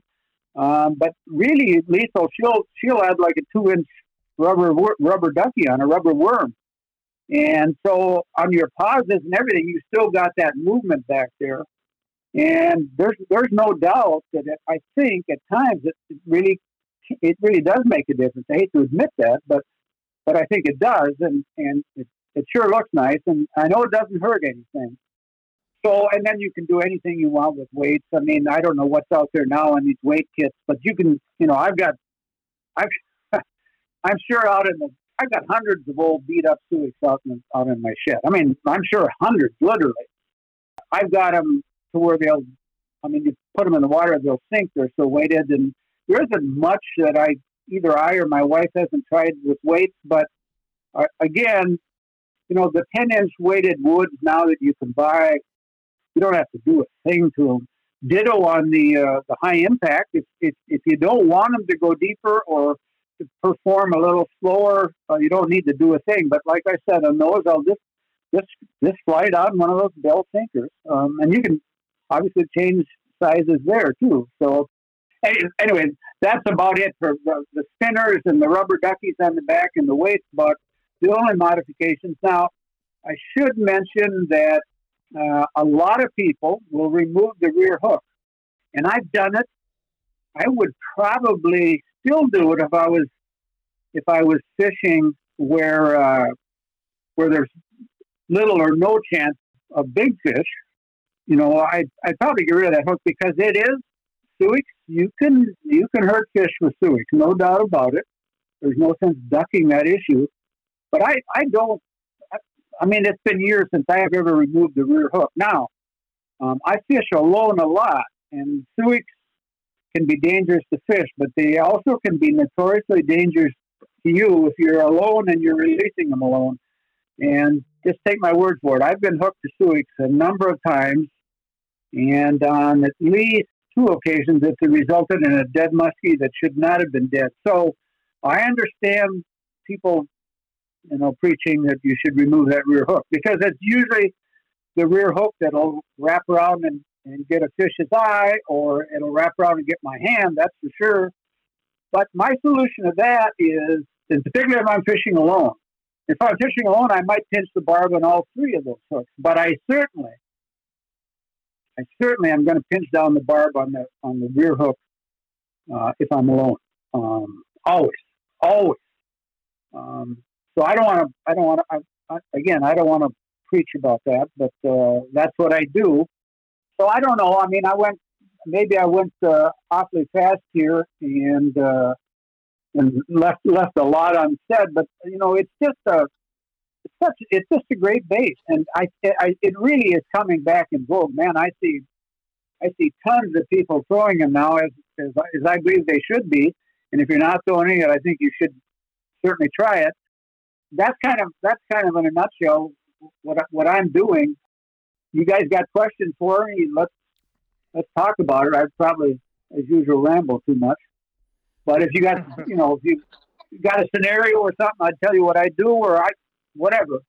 Um, well, I'm thinking the one thing people might want to know about would be uh, like trolling them. I mean, it's definitely not a, a technique that I would say is real common, especially when mentioned with a Suick. Let's just talk about like line length letting out. Are you letting out quite a bit of line, and then are you jerk, jerk trolling this? I am jerk trolling it. If if I'm gonna if I'm gonna do it for any length of, I, I do it on. Normally, I would do it on on smaller spots. Let me. I'll go back to the give some examples here of when I first started doing it. First time I ever told them, I guess would have been on Leech Lake. And if, if people are familiar with Leech, there are sandbars you know, all over. Um, but the ones that I started doing would have been, oh, those like on the uh, the Walker Bay entrance Sea Narrows and the sandbars along there and, and jutting out into the main lake. Those kind of places is where I would do it. And we, I kind of stumbled onto it by by accident. I had one on, and I decided I was on the way in. I remember that I had one on. I was on the way in, came roaring through from Traders Bay into through the agency narrows, heading for town, and it was it was dark. I'm sure, as usual, most of my lights didn't work. But anyway, I decided I'm going to stop and I'm going to throw one of those sandbars. And I don't. I had a Suick on. I said, you know what? I'm going to try that. And unfortunately, uh, I, I got a decent muskie. I was mid 40 inch type on that on the first 50 yards of trolling. And then I thought, well, I'm into something. And so I know it was the next night. We went and we just trolled shoreline in, in, in, in Walker Bay and all the sandbars. And I know we got one or two muskies. There was two of us. We got one or two muskies in a couple hours. And we got a bunch of really, really nice walleyes. I'm talking, you know, the 20 to, not monsters, but 20 to 26 inch walleyes. And they just destroy Suicks at night when they're up shallow, I mean, you put you, you put a Suick anywhere near a walleye if he's up shallow, you're you're gonna you're gonna get blasted, and you know how they hit too. Boy, just so that's how I started, and and you know I've done it now, um, but again, it really works well at night. I've done it now on weed line, and yes, you're you're gonna fall out once in a while, but what bait aren't you gonna fall out once in a while? Particularly you try to you come across a little point in the weed. Well, good chance you're going to get hit. But I mean, it's just an awesome bait. And, and like on weed lines, I'd have short line. I'd throw two thirds of the cast out behind them the way I'd go. I want better, you know, in out control. I want so the shorter line. And then no magic. I'm just I'm, I'm going at a, a slow to moderate speed, and I'm I'm probably I'm probably going the speed of a normal retrieve casting. And and I'm you know if it's a long run, I'll have it uh, most of the time back then, I was would have been with a filler. And I'd have the rod, you know, kind of between my legs, and I'm just really turning in my seat.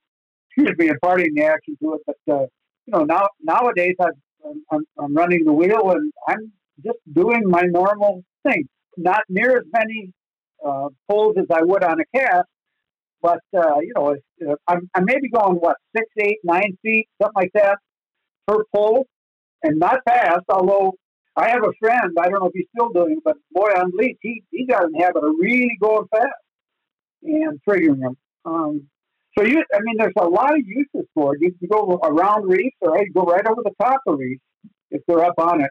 But but by and large, my experience doing it, the most success has been dawn, dusk, or or after dark. And people are, I don't, I don't, I don't think people are doing it very much, but it'll work. It'll work for them if they do it. And like I say, uh, I wish I had done more of it in the fall shoreline thing because yeah, it, it's a lot easier to sit there with a, you know, with a, uh, you know, with a trolling, or a standard trolling bait, uh, crank bait, and, and so on. It's a lot easier. But I'll tell you what, I'm sure you're going over fish, and, and, and the more pressure it is, the more likely you're going over some. And there aren't many fish that, if you're going at a slow to moderate speed, there aren't, in my opinion, there aren't many big muskies that aren't going to take a big Suick um, that's going right over them. Just um, that's just not been my experience. They're going to take it. So I don't know if that answered it, Jeff, or not. But that's that's what I do. And again, I don't do much of it anymore because I don't fish. I, I don't fish after dark uh, much anymore. Period. Sure. And then when you're doing when you're running this pattern, are you putting additional yep. weight on these Suicks or running them pretty much? No, no, no. I'm I'm I'm running them pretty much. As a matter of fact, you'd be surprised if you got uh, if you got a say a ten inch weighted, and you've got and you're long lining now. If you you know if you're not running something where you got control, I'd be out cast and a half for sure, and and maybe more if I'm going if I decide I'm going to go up shallow, maybe two casts. If you're doing that, you'll be amazed. You all of a sudden you'll say, "What's that? What's that? What's that?" Well, you're hitting the sand. I mean, they'll work themselves down deeper than people think. It's not like you're running a foot below the surface. Believe me. You know, you're you're getting down there four, five, six feet or more. And uh, again, depending on speed and the length of line you got up from, but but you quickly learn that you're getting a little deeper than you think you are. Because if you get if you're on rocks, you find out the hard way. But but if you're on sand, you you'll feel it. I mean, you're getting down. You're getting down. So you can, you know, I wouldn't be a bit afraid. Well, look at Troutwater. I mean, those guys are they're trolling around reefs or sometimes out over open water with uh, Suicks. You know, the old nine inch is when they caught a bunch of those in white. So that uh, that tells you about. Maybe we should have talked about that in in, in my first talk. But uh, anyway, give it. To, I hope people give that a try. Uh, it's uh, Suicks will be happy because you know they'll you'll hurt more Suicks. So, uh, but no, I, I think it's I think it's a I think it's a tactic that's underused. So I'll leave it at that. I would I would totally agree with you, Dick. And and the neat thing about the Suick, it, it truly is a staple in the industry. There's no wrong way to work it, right? I mean, you, you touched on all of those different topics, and yeah. I, what more can you say? I mean, if you really, really boil it down, the Suick has been been one of the most outstanding baits in the industry. It truly has, and it's lived through all of the history that. What? Yeah, we, we talked about it before we started. 60, 70 years. I don't know what what the history is. Yeah, I I think it's at least. God, I don't know. I I I, I think it's at least seventy years they've been around. So I mean, it's it's obviously proven. And like I said, there was a period of time where I just took a lot of grief over it because there, there the raids were gliders, and uh, man, that in my opinion that that was and is a mistake if you want to catch them. But anyway, so yeah, it's a it's a classic. It's been around forever. Uh, like I said, I think it's my 50th anniversary coming up. I envision throwing Suicks until I tip over. So anyway, I hope I hope that gave some guys some ideas or some thoughts and um, you know, if you think he's got anything else, shoot away. Otherwise, uh, I'll uh, I'll shut up. Well, I, I, never want to hear you shut up, Dick, because uh, every every time you start talking, I'm all ears. I guess you know. Ultimately, I don't know what we can add to this whole little piece of the segment, but honestly, uh, I can't thank you enough, and I know Jeff feels the exact same way. I totally appreciate your time. And um, yeah, okay, what, sure. What you have, what you have to offer, Dick, is uh, it's amazing, and I can't say enough. All right, well, thanks, guys. I uh, hope it generates some interest, and uh, I'll uh, I'll talk to you down the road. Yes, sir, Dick. We really appreciate you taking time out and, and talking to us. I hope that we can work something out. I know from our last one, I still have some notes. We wanted to talk about some wind stuff and wind currents and all that stuff, and I'm hoping that you can find some time yet this late late winter, spring before you get out fishing, and uh, you can come on and talk to us about that. Yeah, I'll be glad to do it. So, uh, you know, let's let's touch base in a few weeks. I appreciate it, Dick. All right, see ya. Yep. Thank, thanks again. Yeah, bye. All right, our next segment is Jeff Van Remortel. And Jeff's uh, primarily up in the northern Wisconsin area. Jeff, you got a tough act to follow. We just had talked to Dick Pearson before we talked to you, so uh, you got your work cut out for you. Following a, uh, we'll call him a, a, living legend, is what I, I would probably call him. So, Jeff, thanks for joining us tonight. We really appreciate it. Yeah, I uh, feel honored to be in the same lineup as a guy like that and the rest of the guys on the crew here. Thanks. I appreciate the opportunity. Yeah, I'm only in this lineup because you know it's our show. So that's the only reason I'm around. Nobody wants to listen right. to me. kind of a requirement. Kind of a requirement for you to be here. Well, somebody's that's got good. somebody's got to lead the charge. I mean, somebody's got to herd all the cats, right? exactly. Oh yeah, Brad and I have had quite the undertaking on this episode. I don't know that uh, we anticipated it being you know quite this much work, but it should it should be fun watching it all come together you know what we're doing over here is we're talking about one bait, one casting bait that that's changed things for you. And I know this is probably going to be difficult because I'm sure it was difficult for all of our guests because there's so many of them and there's I mean there's a few that definitely stick out that have changed I would say like the course of musky fishing history. So, why don't you talk a little bit about, you know, I guess a couple baits maybe or whatever and then then pick uh, then tell us what bait that you're going to choose for your bait that uh, essentially changed muskie fishing for you? Yeah, I mean, like I said, really a tough question. I would say, you know, being a, being heavy into muskie fishing and you know most of my life, or a good portion of it in my adult life anyway.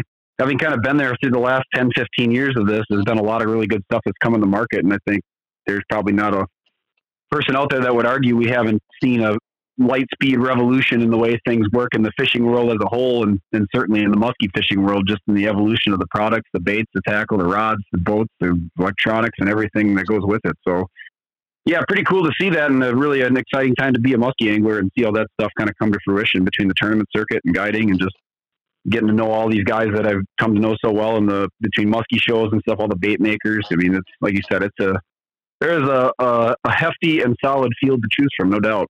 Yeah, so I mean, a couple of lures. I'm sure there's been a lot of mention about, you know, like musky mayhem, double cowgirls. I mean, undeniably a revolution in the sport of musky fishing, no doubt. You know, Bull Dawgs for sure. Some of the first big rubber baits out there doing it and getting it done. When you know people look at that and think you're crazy to throw something like that until you saw how they ate it. Um, Medusas, you know, Suicks way back in the day, obviously before my time when that was a new bait, obviously, but there's been a good resurgence in that even in the past couple years here after after people have kind of diversified, especially a lot of the younger anglers that came in where you know, I guess around my time frame or maybe even a little after, certainly where, you know, every article was about, you know, some sort of big rubber or some sort of big blades, right? It kind of, you know, there's, then there's been a, definitely a resurgence, I would say, in that, that jerk bait side of things, Suicks being one of those time tested lures that's shown out for me over the years for sure. Um, and then you got some of the newer players too that I mean they're not quite at, at, that point or where they didn't quite maybe change it. There's just there's so much good stuff out there. But I would have to say if I had to choose one lure overall that changed my perspective or changed how I fish, it would probably be the Medusa. Not probably, it would be the Medusa. Simply because you know when those first came out, um, nobody here was really throwing them. I can't remember who we were down at a tournament in Pewaukee the first time I had one there. I know Mark Gillich had one and Nate Osvar had one. And then and I had one. We had picked one some up at Rollie Helens. Had a couple there. That was about the first time that I really saw we saw that bait, you know, take off. And uh, Matt and I were fishing down there, and we we hooked a bunch of fish. We ended up coming, I think, fourth or fifth. We placed in that tournament. I know Rob Call got a a big one on. A, I think he caught it on a pounder. But Medusas were hot in the field in that tournament, and they were they just kind of showed up at the muskie shop maybe a month or two prior to that. It was I don't know, this was like I said, a number of years ago and uh, it was one of those ones kind of added to the box. And uh, you know, we had it was about the end of the season there because right after that, that was for the the WMT championship back then, and we went then on to duck season. Obviously, right after that was October, and then for me, it was ready to switch right to duck season. And uh, that was the first time where we saw it, where there's a lot of boats on the water. you're fishing in a tournament scenario. Obviously, people have thrown these lures before. Jason had been throwing them. You know, the the original creator, Jason Summers, had been throwing them. Um, you know, the the Eagle River PMTT and stuff like that. They'd been around, but that was the first experience I had where we had them. Just kind of heard they were good, picked up a couple there, and you know, just were throwing because we still threw we threw Bull Dawgs and you know double covers. We had all the other stuff there, and kind of get that tip. I think maybe it was even either Mark Gillis or Joey Rosansky. One of those guys was the first guy that I knew that owned one. Him and then Lajewski maybe was in that group there, but um, they were the first people I knew that owned them. And, and uh, like I said, we just kind of all had them at the same time down there when they first showed up at Rollie's, and we were all lighting fish up in that tournament. I know we ended up losing a bunch, but um, and then I had that in my box. And coming into the following season, I had an incredible opening day on in May. It was opening day, and I ended up landing I had I hooked nine fish and I landed six, and I had a, a 49, a 48 and a half, a 46 and a quarter, a 41, uh, a 41 or 41 and a half. I can't remember exactly, and then uh, another one that was about 39, and then one smaller fish, and I'd lost one other fish that was in the four foot class, and that was on opening day in northern Wisconsin. I'd started off with a Bull Dawg. I lost a big fish on a, on a Bull Dawg right off the start on a regular Bull Dawg. Then I caught a small fish after that, about um, 30 inches, or so real small and that fish um, that fish bit off the tail of that bait. So I up to the next the only thing I had in that color. Uh, I went to a Mag Dawg uh, in that same color, and I caught a 39. And then I lost one other fish that was smaller. And then that bait got destroyed, completely wrecked. Had the harness ripped out of it, just got destroyed in the net. Fish was hooked funny, rolled, ripped the harness right out. It was just completely demolished. And so I switched up to the only other thing I had in that color, which was a Medusa, which I knew was a good bait, but I thought was maybe a little big because this was long before or several years before Rick had purchased the company from Jason, and that that bait was, uh, you know, a very large bait, the original, the China deuces, as they're known by people who had them back in the day, the ones with the insert eyes, and that was lights out for the rest of the day. I ended up pounding the rest of my fish that day on that, and again, opening day, northern Wisconsin, Memorial Day weekend, and just crushing the biggest fish in the system on a Magnum bait. Uh, wasn't you know obviously the monster size, which is the you know the one pound one pound plus version or whatever the weight comes out of that, and then they had the China. Well, they're both China deuces, but then they had the one size smaller. The what was called the original Medusa at the time. And like I said, that was just kind of an eye opener for sure. Just one of those baits that like, wow, I did not expect that. I mean, I've caught fish on decent sized baits, you know, opening day and that, of course, but that was just that was like summer peak, mouths open, fish inhaling baits crazy. And there's obviously some other factors, right? We had good weather, everything lined up. It was an early ice off, so the fish were a little ahead of where they normally would be.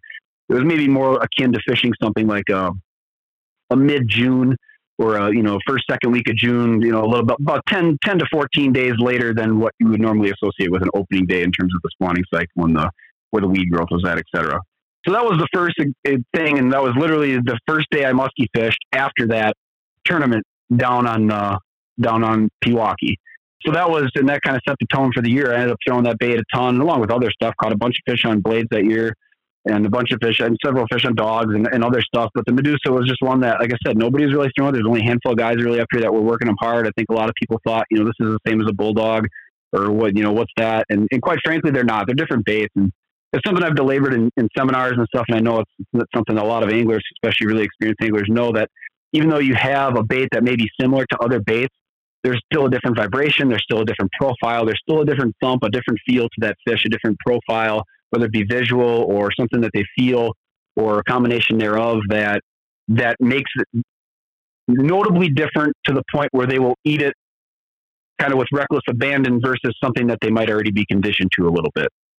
And that was a bait, like I said, and up until even a year or three ago, and now with the way the information travels, you know, I, I mean, it's, it's obviously a, a, bait that's a staple in most people's boxes. And, and at the time, you know, Bull Dawgs were super big and, and, uh, really, uh, a staple at that time. Like I said, when those deuces started, when I first started throwing them, they were already well established. The Bull Dawgs were crushing fish for sure. But, um, again, you get those new baits. And that was one where I really feel like I was, you know, right at the head of that, uh, right at the head of that bait coming to, coming into its own and really gaining steam here that that's why that one would be my pick. And I could give a, hundred other examples of just times where that for years where that bait was just, I mean, you, you couldn't go wrong. You know, the fish hadn't seen it. And in our area, we've got so many lakes that, you know, you go to a 300 acre lake where that, you know, it'd be no different than with a any bait that's just a proven fish catcher. Like when the Lake X stuff first came out, that was another really good example. Lake X top waters. Yeah, there's a lot of other prop baits out there, but there was something about those that the fish just something about that sound. It was notably different. There was something about it that they really, really, really liked.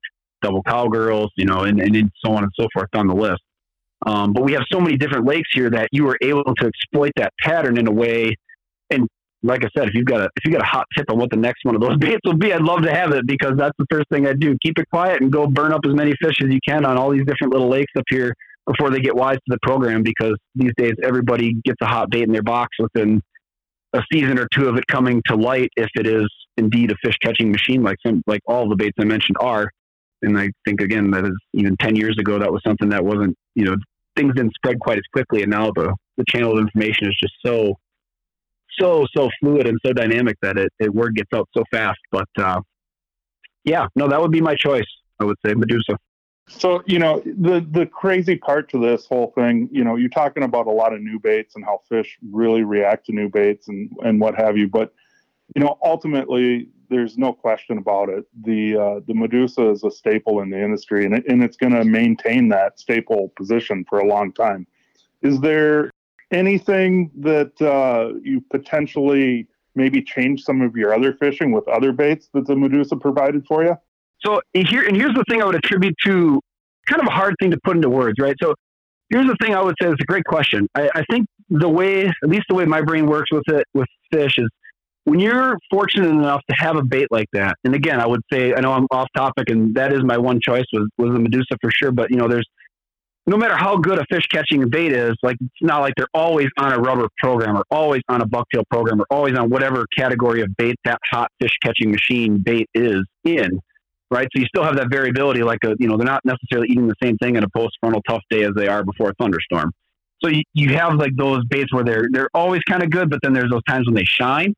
And if you're lucky enough to have a couple of those in your box, which again I was, especially early on, where you had all these hot baits, the baits that were like the new thing, and and I mean you you more than anybody can attest to. Again, what did we have for gear back then to throw this stuff? I mean, you were beating the living tar out of your body just to throw a lot of this stuff. Big blades, big rubber. I mean, being the two most extreme examples, certainly. And uh, you know, you, to have that ability to catch fish, you still have to match up like the bait with what's going on in the environment, right? Like you still, even the best bucktail isn't going to produce great if it's a rubber bite or a jerk bait bite or a glide bait bite and so on and so forth. You could interchange any one of those bait categories with that. You know, even the best rubber bait isn't going to do great if they're chasing top water, right? It's not what they want at that time. There's something about what's going on in the system, something about how they're wired for that day, and something about the program that they read that morning when they woke up that that's what they're eating right now. And sometimes that changes even hourly, especially on super pressured fish. Getting back to what I was saying, having those, the ability to have those types of baits in your box early on was something that opened my eyes to the fact that in most cases, those fish are always right where you think they are electronics may have solidified that now with the tens of thousands of hours I've spent in a boat since. You know, staring at side scan and, you know, you see them say, oh, well, they're not in the weeds today. We're not having a good day. Oh, well, I've marked nine fish on the outside, you know, two cast lengths or cast length out into the basin. Well, that's something that also kind of reinforces those points of, well, maybe they have moved or this or that. But getting to my point, having those baits and, you know, the rubber in particular, being able to rip it over weeds and do things that most people never really thought to. I mean, for the first number of years guiding, I mean, nobody ever, you take that out and they go, aren't those just for fall? You know, and, and I get where people got that from because that's where, like, a lot of the articles you would have read in something like a Musky Hunter or seen on, you know, on with Saric or a lot of people, that's kind of what that bait was, was really known for. And I still think a lot of people, especially in Minnesota, like the Medusa is very much a summer, not a summer program. I mean, People have figured it out now, but up until a couple of years ago, I still feel like it was just so many people throwing blades over there because those fish love blades, like way more than our fish do. Like the big fish. I mean, just in general, like the Minnesota fish seem to just. I mean, we catch a lot of fish on blades here, but I don't know if it's a pressure thing, if it's just something between the strain. I don't know what it is, but anyway, it's a, it's a prevalent technique anywhere, right? Bucktails are popular, but just in general, there was a really big misconception that that like that type of a bait was just a fall bait, and nothing could be further from the truth. You know, point in case that opening day, um, I think that was 2000 2012, 2011 or 2012. It was a while ago, but that, um, you know, that was having the ability to catch those fish opens your eyes to let you know and fish with confidence that those fish are there. Even now, like I said, right now, again, Lisa, Medusas are always going to catch fish. Bull Dawg's always going to catch fish, but you know, double cowgirls and, and Suicks and everything else, they're always going to catch fish. They've proven themselves time and time again, but they don't make the mistake as often as they used to or as willingly as they used to. But the fact that you used to be able to, like, when you've seen it and you know that a lot of that is because of habituation, at least that's my theory on it. I think it is because these fish see them. Like, you would never see people throwing those types of baits you know, 10 years ago or nine years ago, eight years ago. Very few. And if they did, it was probably somebody that you knew, right? It was another tournament fisherman, somebody else that from the, somebody else that was kind of in the inner circle of what's going on in the industry, somebody else that knew the program. A lot of our best fishermen up here in particular. Um, and uh, I, I, think it really just changes, it changed my perception because I, I can't tell you how many times, and I've got a bunch of great, you know, I mean, maybe not great by today's standards, but great at the time. I mean, I started running a GoPro yeah, 10, 12, 11, 12 years ago, somewhere in the neighborhood of, um, you know, 650 muskie related videos on my hard drive and my, on my external hard drive. And how many of those days were like the really good days were days that I showed up at a boat launch and, you know, you, would bump into somebody that was, oh yeah, we fished eight hours. We never seen anything. And you could tell they're just like a couple of older dudes throwing their, you know, whatever bucktail or whatever smaller jerk bait or something. And you go out there and start tossing big rubber and crack five fish. You know, I it was nothing. I didn't. There was nothing I like to hear more than somebody telling me that the fish weren't biting, especially when it was on water I really knew intimately. So I guess to, to answer your question in a little bit shorter version, there, yeah, it changed how I fish because it, it opened my eyes to what was going on in there, and it also opened my eyes to my ability as an angler to to make them eat it. that makes sense you know, rubber you can really manipulate, you can snap it, you can pop it, you can you really, really impart a lot of action, a lot of aggressive action in particular, especially when you've got fish in heavy cover that it makes them come out and eat it. And again, like I said, as time has gone by, it's gotten a little bit harder, certainly because the fish, you know, they fool me once, fool me twice kind of program. But it's really, really to go in behind and again, seeing it in tournament scenarios over and over and over again, whether it be somebody catching fish behind somebody else or me catching some fish behind somebody else or watching, you know, or any other case where you watch somebody go and work a nice, good spot with bucktails and come in behind with rubber and crack two fish right behind them. I mean, you just see it over and over and over. And again, guiding solidified that too, where you had a guy up front throwing a bucktail, guy in the back throwing rubber. And one of the benefits of guiding too, right? You can have three lines fishing a lot of times and you can kind of analyze and coordinate everybody to make everybody a well-oiled machine. But it really drives that point home time and time again. And again, as those baits have I don't want to say they've lost their luster because that's not it. It's just that the fish, you know, they've become just a another good bait. They're not the magic bait anymore, but they've become just another really good, solid bait that you want in your lineup and you want to have. And there's a time and a place.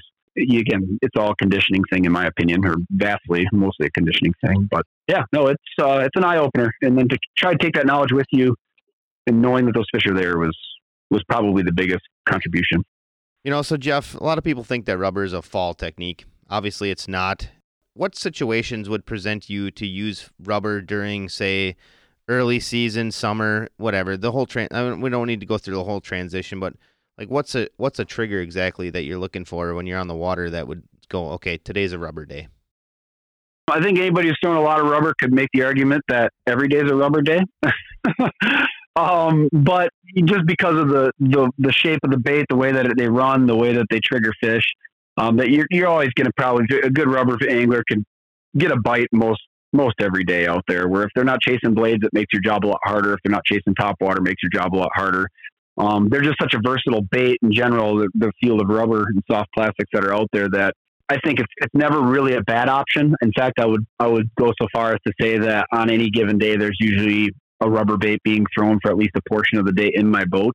You know, if we dial in and hey, it's a, they're chasing you know it's juicy. They want Suick topwater bucktail, you know, great. And then we'll, you know, we'll run that. Or maybe I'll be running, you know, topwater bucktail rubber, usually something like that to kind of narrow down what they want and then focus in on what we're finding based on their behavior and their response. But, you know, there's never a bad time for it. I would say the use of rubber early in the season, you know, back again to that opening day example.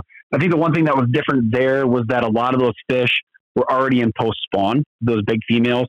Uh, I would say in using that, I would not say that Magnum rubber is a staple in my boat on opening day.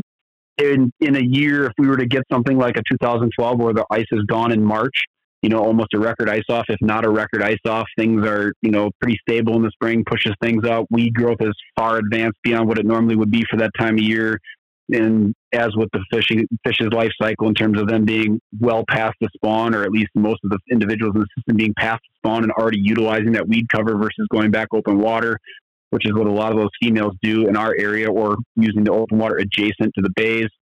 Um, I would say it's more about what you're targeting in the system. If you're going to throw that kind of stuff early in the year, typically I would say that's that is a, still a very good presentation if you're truly fishing for some of the biggest fish in the system. That doesn't mean that they won't still eat a jig and a minnow, right? You're going to go get a 40 pounder on a jig and a minnow too, but it's it's it's still a very good offering from day one on. I I guess like I said, one of the one of the things about that bait though is that you really can impart a lot of action to make them eat it, and that that is I feel something that there's very few other baits out there that give you the ability to to put that kind of aggression and that kind of fish trigger response into a bait. And again, it's not not everybody can do it maybe the way that certain people can, but when you see guys out there really working and really snapping, I mean, I fish with you know Spencer Berman out on St. Clair, another guy too that can really work rubber. You know, it's kind of the same thing as you, you see how somebody works a bait like that, and you go, well, yeah, of course the fish eats it. Like, how can they not eat that? They're going to eat it. You know, and I feel like that's something that it, it it's something that rubber is, is pretty unique to rubber. You can make that argument with some jerk baits, certainly, and some other stuff out there too. Certainly, there's guys that work a Suick really super well. But again, a lot of limiting factors for that stuff is that the depth range that a lot of those baits run in is relatively shallow, whereas rubber you can still get deeper. Um, it's just it's just such a versatile bait that there's really never a bad time.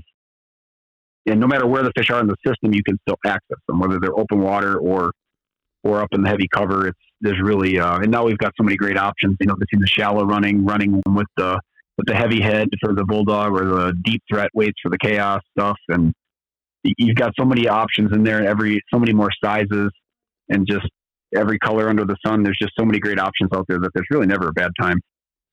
And one quick question: if you're if somebody's new to Medusas, they don't have one, or you know haven't haven't thrown one much. What size do you think is the best one for people to be throwing on a?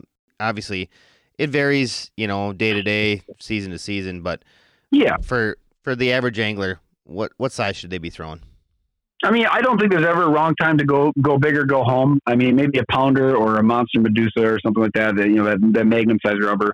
Um, maybe a little bit much, I would say. Sometimes, at least on our waters, there may be times when that you're you're definitely excluding some fish from biting it, whereas something smaller might might kind of you know the big fish will eat it, and so will the smaller ones. Um, but the mid-sized medusa is for sure the best all around. I would say, uh, and and what I would do for if you're buying your first rubber bait, buy. I, I like to run the ones I actually do run the shallow ones a lot, especially early in the season.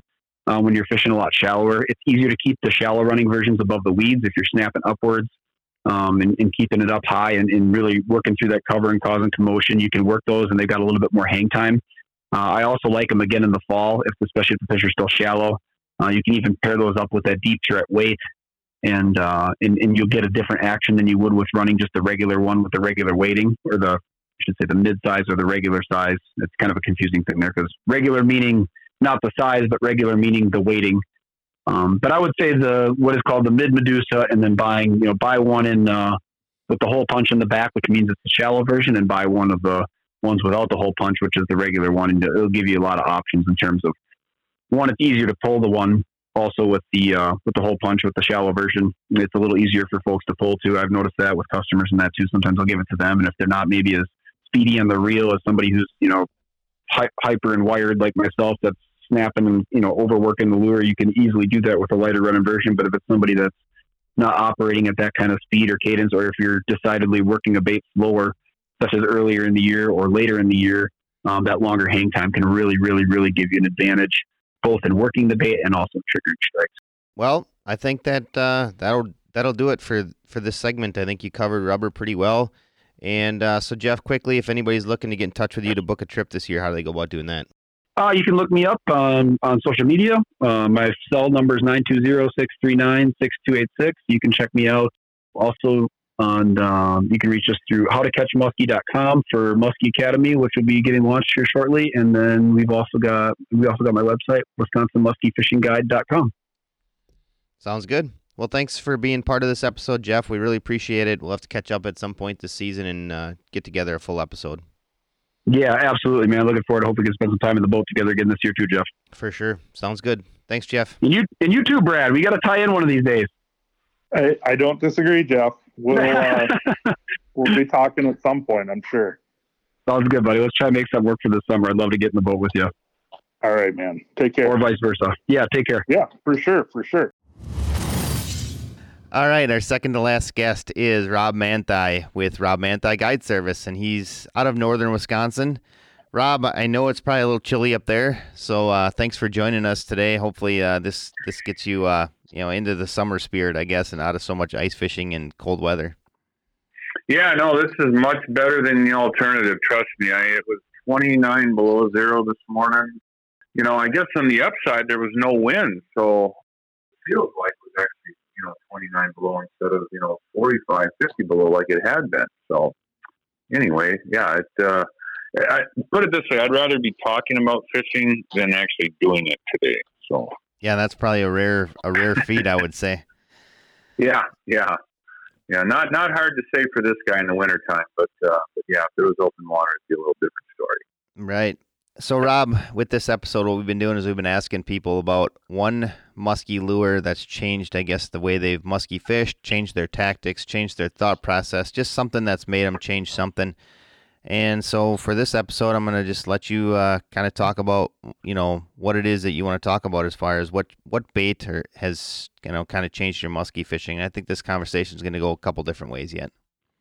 Okay. Well, um, yeah, that's you know, God, that's a real good question. I mean, there's there's so much out there, you know, that that's been new and uh, and variations of, of stuff. I mean, you know, we when we saw, you know, the first rubber baits come around, you know, when we saw the Bull Dawg show up. I mean, it was a insane fish, catching bait, you know, and, and great for a, a bait manufacturer because you know it caught fish and, and it got tore up, and you had to have another one, so you had to go buy it, you know. But uh, you know we saw a whole variation of, of, rubber baits come off of that since then. And uh, i mean i'm a big fan of rubber i mean i'm just a big fan of baits that, that catch fish in general but uh, if i'd have to narrow things down because you know our lakes that we have up here are not very big i mean a, a 1500 acre lake is a fairly fairly substantially sized body of water so you know you don't have you know the populations of muskies in these lakes like you would in these you know big Minnesota lakes or or Canada Canadian Shield lakes. So you know we have an aquarium effect. You know we can only have so many fish in the lake, and they see a lot of hooks. You know we we have a lot of fishermen that travel to northern Wisconsin. So there's a lot of pressure out there, and uh, you know, it, it, has seemed to me that on some of these bodies of water, you know, fish do get conditioned to lures, maybe lure type, retrieve types. I've seen that, I think, happen to where, you know, lakes that, uh, you know, we used to catch a lot of fish, say, on, you know, on, on rubber baits, you know, um, you know, maybe a, one example that I found that, uh, I like to work a, a tube like a jerk bait, and you know I was just knocking the snot out of fish on it, and you know, every year after that, it's just like okay, you know, they they'll follow it. And when fish follow rubber, you know, you know they're not they're not active, or it's tough to make them, you know, trip them in, into biting. But you know, and that could just be changing up a retrieve style, or so be it, whatever. But one thing that I have seen that I really think I don't want to say has changed everything, but what I have seen not go in that direction is honestly just the the concept of, of double blades. You know, you can you can have that bait do a variety of things. You know, you can fish them, you can slow roll them, you can burn them. You know, just a steady retrieve. You can pulse them. Uh, you can do so many different things with that type of bait. But number one thing is it's a very easy bait to throw. I, I guide a lot of people from May until freeze up for muskies, and uh, you know my job is to try to get them a fish on the end of their line. And, you know, some might are experienced, some aren't, you know, that experience, but it's always, I look at it this way, the more, the more casts that you can make in a day efficiently, the better chances you are going to catch fish. And what, what easier bait to do that than is with, you know, some type of a variation of bucktails. And, you know, when this whole advent came around, you know, you, you really thought about it. It's like, well, okay, this is going to change come next year.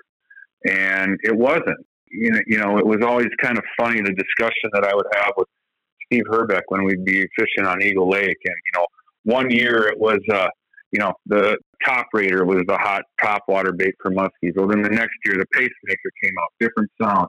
You know, it's like what bait's gonna gonna keep these fish, you know, guessing, and you're gonna keep catching fish on them.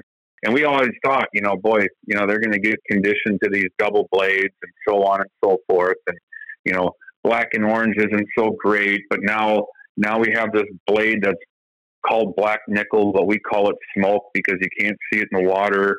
And, you know, it, it just, it's these fish just seem to keep getting tripped by these baits over and over and over. And you'll see it happen. You know, you could sit there and play around with, you know, weights on the blades, you know, whether one's the thickness version, different, um, you know, different sizes, um, you know, adding, adding extra beads or, or things that these clevises can grind on and make a different sound. You can you can just tweak them so differently to just stay that one step ahead of fish and you know always presenting them with a different sound. And and you'll I mean like I said you'll see it. You'll see how they act when they come flying to the boat. And you know, you know that they're going to eat it on that first turn. It's because they've never seen something like that before, and they and they want it. You know, if they shy off, well, you know, then it's like time to go back to the drawing board. But um, yeah, I, I almost have to think that uh, you know the way if I'm going to go and fish a body of water that I've never been on before, I mean the first thing I'm going to give the first bait going through on a spot is going to be some type of a double bladed bait, and uh, just because it's, it's just the ultimate confidence lure for me on any body of water, whether I've fished it for 40 years or never seen it in my life. So, Rob, you know, one of the things that I think people are probably wondering is, you know, are we talking big blades? we talking small blades? Exactly what are we talking? And then maybe share kind of how you handle that product, what, whatever it might be, what kind of equipment you're using, and, and your approach to using those as well. Sure. Um, you know, for the most part, Brad, I mean, our, you, you know, it, it's, it's almost, I let the fish kind of decide what they want. I mean, you, you know, with today's equipment, you know, you don't have to sit there and say, "Oh my gosh, I don't want to throw a double ten; it's going to wear me out." I mean, you you put out the right equipment, which we'll touch on here in a minute, but you use the right equipment. You know, you're not fatiguing yourself. But it, it almost seems to me that you know I've done better day in and day out over the last couple of years with more of the mid-sized stuff. I mean, like double eight, you, know, the say, you know, like the showgirl size, and you know, and you know me, I like to, you know, I like to tie up my own base a lot of times. Sometimes, you know, I'll mess with the weights on them, or I'll add extra skirting or so on, just to, you know, increase that size. But I really found myself in the last several seasons here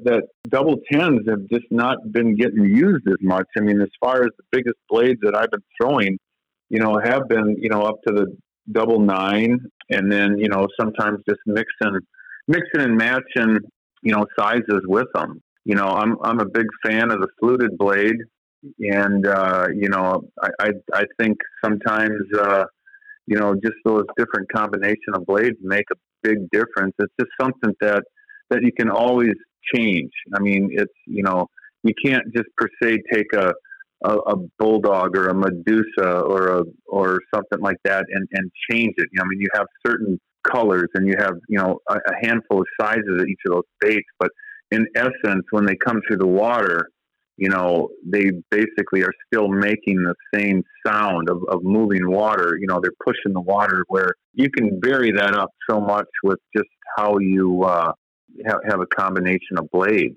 you know, whether it's a, a seven and an eight or an eight and a nine or, you know, a, a, fluted blade with a Colorado blade or something like that that you can mix up or, or two big fluted blades, you know. Anyways, that, that type of stuff is, is what I really look at too. And, and, uh, you know, so many of these fish do bite at boat side in figure eights or, or so on that, you know, when we're talking about equipment, you know, you, you kind of have to think about that uh, you know, and and prepare yourself for making good figure eights. So, you know, the longer rods are are obviously the obvious choice here. You know, I'm typically throwing eight and a half to nine to nine foot six rods, and uh, you know, just matching them up with a good solid reel that uh, you know that you can that you can crank crank these baits in nice and easy. I, I'm not personally I'm not a big fan of power handles, but you know I like to use a reel that's in that you know 5.1 to to 5.3. I mean I think that's just a really good ratio, uh, even on the biggest blades to to um, you know bring them in fairly easy and, and not wear you out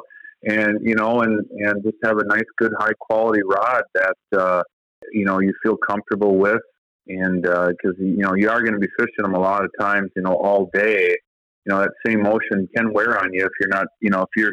It makes a difference if you if you have a mar- much heavier rod and reel combo that's kind of clumsy and weights you down. You know, you will feel it. You know, it's just it's just like uh, just like clothing. You know, the heavier clothes you have all day, it wears on your back you know, the the more uh, the more up to date and and uh, lighter you know installations that we have, uh, you know, definitely don't wear you down. It, it's all it all makes sense.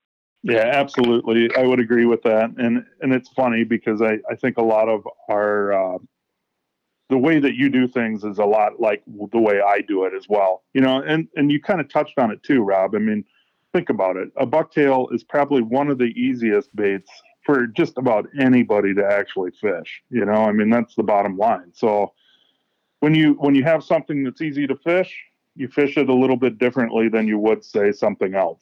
And, and you know that's that's another good thing that you just said there. Um, you know they are easy to fish, and you do you know you fish it. Everybody has a different style of retrieve. I got one customer that I mean he wants he wants to burn the bait no matter what he's doing. You know, he just has the advent in his head that speed kills, and sometimes I need to, uh, you know, to tone him down a little bit to, you know, to, um, uh, you know, just just keep his uh, composure going. But I've watched him retrieve sometimes, and when he gets into his burning motion, he, he has after because of some sh- shoulder surgery, it, it changes how he's, you know, cranking at high speed, and he's almost working, you know, he's almost jerking the bait as he's reeling it in, in a rhythm, and it totally does something differently.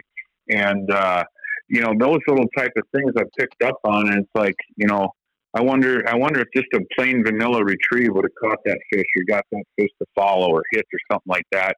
But you know, like I said before, you know, with with the fact of having these big blades and and all the marabou or, or flashabou on there, you can pulse it. You can just you can make that bait look different in the water. And you know, there's there you're never going to see two people with any bait in general, you know, retrieve it the same way. You, you get more variations when you when it's when you can start mixing and matching things like that in, the bucktail world. You know. Okay, I think that uh, that pretty much rounds it all the way back up. I mean, you were talking early in this whole conversation that you know there's certain baits that the cadence always seems to be the same. Yeah, you can get more violent with your cadence. You can get into a rhythm. You can do a lot of different things. You can go fast and slow. And but at the end of the day, uh, I agree with you. You know, in a bucktail format, when you have blades, those rhythms can be way more variance than if you were to do it with something else. You know, there's just so many more options, I guess. No, that's that is definitely true. And and you know when we talked about uh, blade size before a little bit, you know, I'm not going to complain. You know, if they're hitting on the smaller baits. Uh, again, you know, it just allows you to be more efficient, and uh, you know, I mean, all of us that uh, you know that do this day in and day out. I mean, come on, we're all going to say yes. We'd rather retrieve smaller smaller blades than tens, but you do what it takes when you have to do it. You know, there, there's a time and a place for all of them. That's for sure. All right, Rob. Well, we thank you for coming out for episode 100. We had a you know a lot of guests on this one, and, and we're glad that you were able to make it work out for us. If um, somebody's looking to book a trip with you or or check out your resort, how do they go about doing that? Um, well, to get a hold of me isn't too hard. You can just punch my name into any social media platform, and you'll find me. Uh, my website, you know, just my name, www.robmanthey.com you know, on there also it's got links to the resort. Uh, the resort Saint Germain Lodge, and again, thatname.com is the website.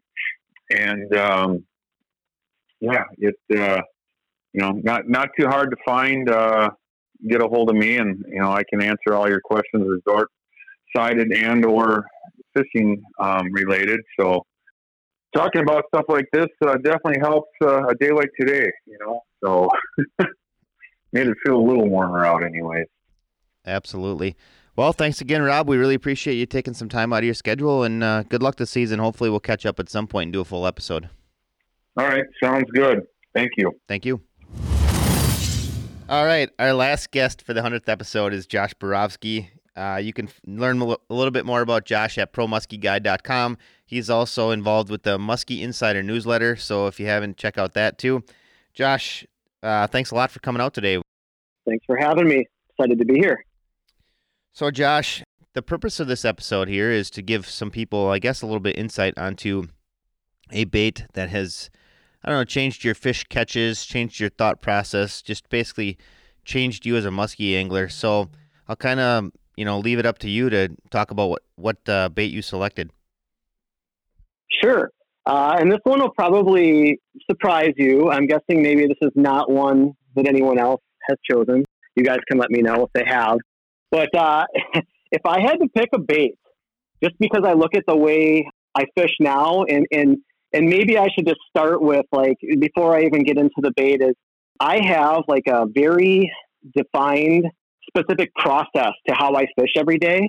You know, to me, there's just a, there's a lot of things that matter. You know, the, the side of the boat that you fish off matters. The order that you present your bait to the fish in when you have multiple baits casting matters um, and you know to the point where it's going to affect your success rate or how many you know fish bites you convert into catches. But it, I guess I should also say that I realize like matters to me. I didn't realize how truly important this is to me until um, once in a blue moon I won't be guiding somebody. Right, I'll get to fish with buddies, and that's when I realize how important the process is to me because what happens is I am not captain of the ship anymore and I lose control. Uh, you know, all my buddies are good fishermen. They're all going to like, you know, throw what they want to throw. Um, where when I'm guiding, usually, you know, I, I can kind of tell people, you know, this is, this is what we're going to do. And, and they tend to listen and just, you know, go along with the plan. And so a lot of times I'll find myself in these situations with my buddies where it's like we have maybe even the right three baits on for the situation and where we're fishing but we're not fishing them in the right order. And then it starts to bother me. Like, I'm, this is costing us fish. Like, it starts to eat at me, and I have to say something, and we have to have a heart to heart about it, right? Until usually, I, you know, I can can win him over, and we'll either, you know, change spots in the boat or different people, you know, trade baits or whatever. And that's when I realize how much this process means to me.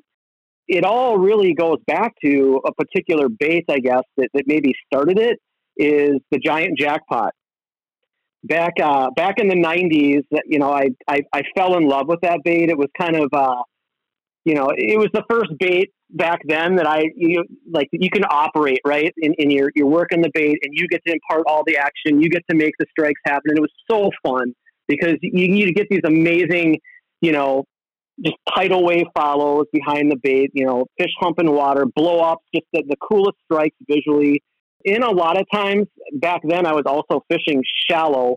Um, and it just over time, I was like so addicted to throwing that bait because I just felt like, you know what, I'm going to get more follows and more probably bites on this bait than anything else. And I just had it welded to my rod. It, but over time, you kind of realize and have the revelation that, you know, that particular bait, while it is super fun to use, has very poor hooking percentages compared to a lot of other baits, right? and you're going to have a lot of heartbreak when you throw it. And so, you know, and, and some of those fish are going to be really big, by the way. And so what happens is, you know, every time you dump a really big fish on that bait, when you get home, you got to look in the mirror and ask yourself the question, like, you know, if I would have been throwing a different bait that had better hooking percentages, would I have caught that fish? And it's a really big one, and the answer is maybe yes, right? It's pretty hard to swallow. So eventually, you know, I kind of started to you know, have this revelation that, you know, it's not just about how many bites you get, it's about how many bites get converted into catches. And so, one of the big parts of this process or this philosophy that I'm talking about is always use the best hooking percentage baits that you can get away with. I'm a big believer in that.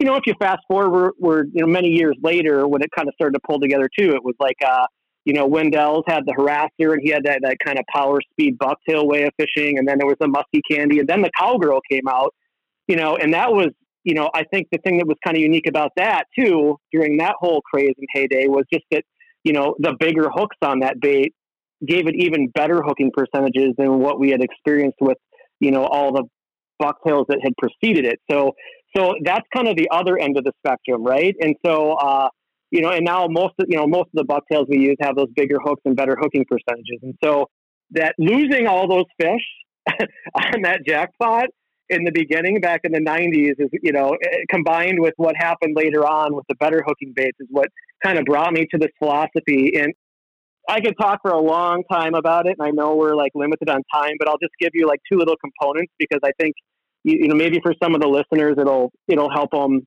you know, break down the water more efficiently this coming season and maybe put a few extra fish in the boat. But, you know, like I was saying, uh, so every every bait has its hooking percentages. You know, you got your bucktails on one end; those are your best hooking percentage baits. You got baits like the jackpot on the other end, you know, which are your poorest hooking percentage baits, and everything else in between between is you know some somewhere in there, right? That, that it's uh, not quite as good or better than than the bottom on any given day, I always kind of the example I use. If I could clone myself and have two Joshes out there, and one's throwing a jackpot and one's throwing a bucktail, if the bites were exactly the same, at the end of the day, you know, which Josh is going to catch more fish? Well, obviously the bucktail Josh is, right?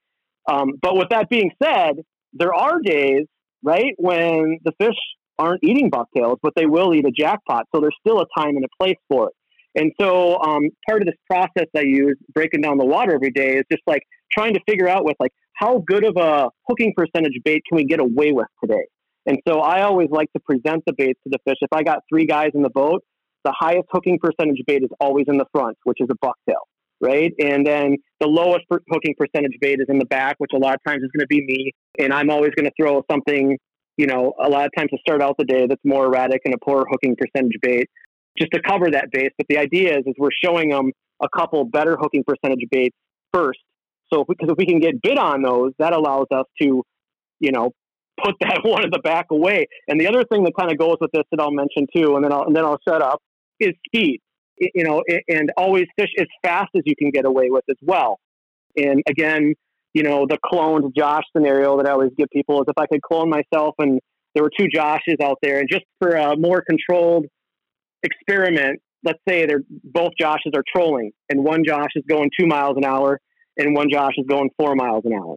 You know, if the fish don't care about speed on that particular day, I'm calling at the end of the day, the Josh that's going four miles an hour is going to catch twice as many as the Josh going two, right? Just because he covered twice as much ground.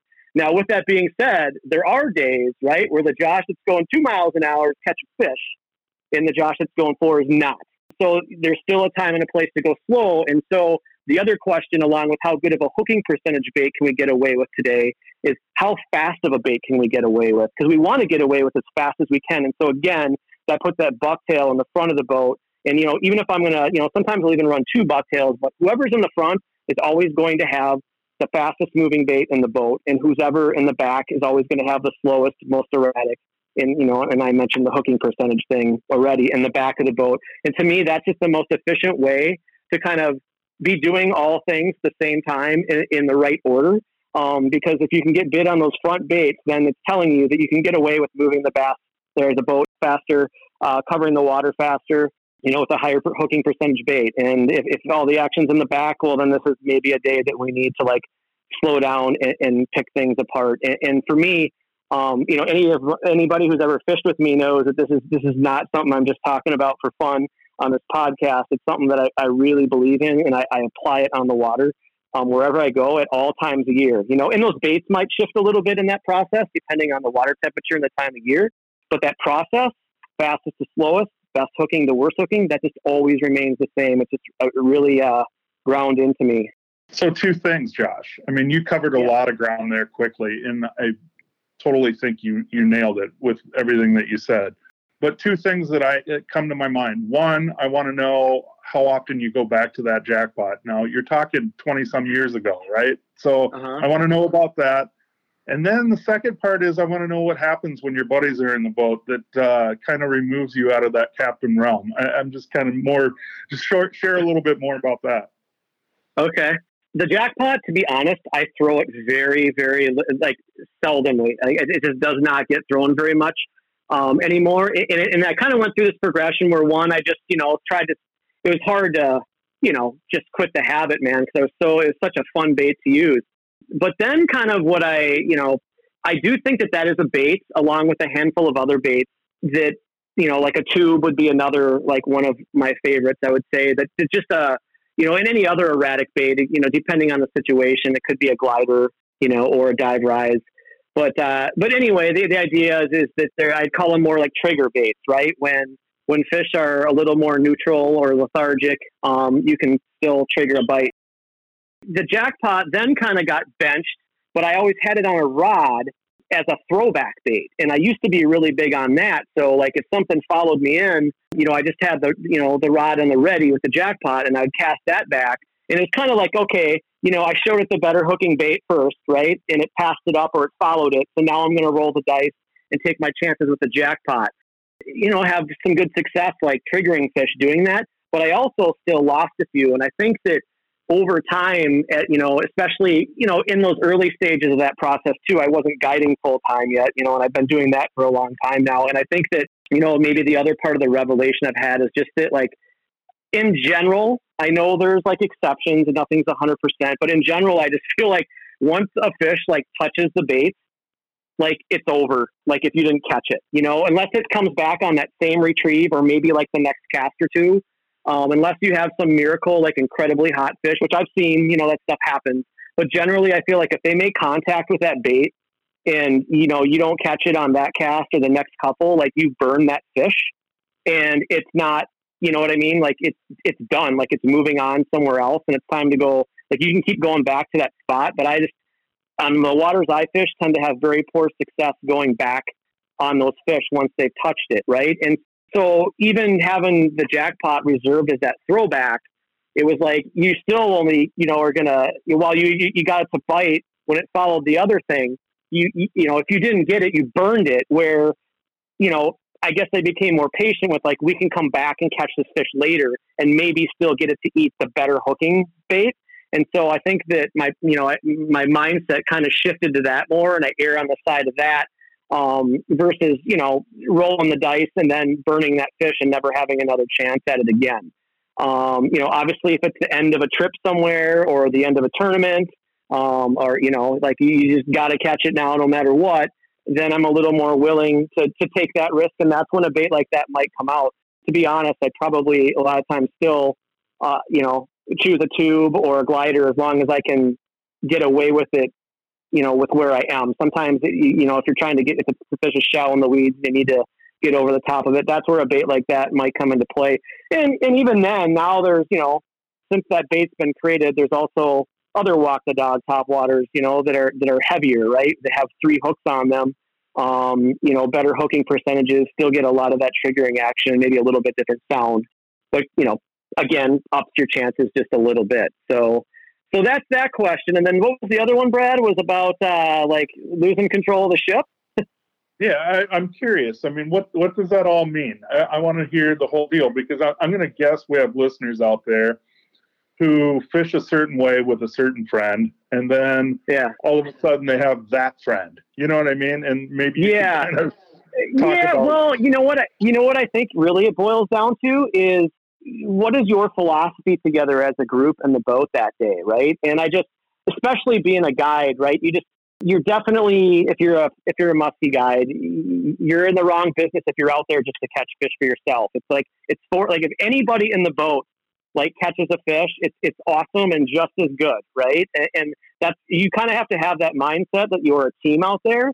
And not everybody has that, right? Like, especially maybe if a guy's in a slump right? And he hasn't like he's been fishing hard for like weeks, and he's just been getting skunked, or maybe he's been in the boat when some fish haven't been caught, and you know he starts to want it a little bit more, and so. You know, it's just, it's basically, I think the difference between is it every man for himself or are we trying to work together as a team here to put as many fish in the boat as possible because they're two different things. If you're if you're if you're trying to do it as a team, I think that going about it the way that I just talked about is the way to do it, right? Where you all communicate and you're you know you're fishing your baits in a particular order. Probably goes along a little bit with the whole perfect partner thing uh, that Dick Pearson talked about in his book back in the day. You know, versus fishing by yourself. And and sometimes I don't even think people have bad intentions. They're just not. You know, you just you're just fishing, and and I just uh, like I said, it, it, it good, bad, or otherwise. I think I get pretty uh, stuck in some of my, my, my processes, not my ways, but I, I feel like if the process works, it still leads you to new baits and new techniques and things. But, but that process is pretty sound. So I have a hard time, you know, leaving it. Yeah, that, that totally makes sense. And I, I don't remember the Dick Pearson tidbit about the perfect partner, but I can only imagine where that goes. I mean, it totally makes sense. I mean, not everybody can be compatible on a boat. So it's um, that's something I'm going to have to dig up and try to listen to. Yeah, yeah, it was interesting, and it's been a while since I read it too. But I just remember it was just more of the concept about sometimes even just casting the opposite direction and everything else. So, but but definitely, I mean, something for, for guys to think about, and maybe have a heart to heart with their muskie buddy this winter about how they're going to go about things this uh, this coming season. Yeah, I think that could be a, another whole podcast. Honestly, I mean, there's a bunch of different factors that we could discuss in that realm. Yeah. So, Brad, I think what we need to do is next time we have Dick on, we just need to ask him about the perfect partner, and we'll just have him do a podcast on that.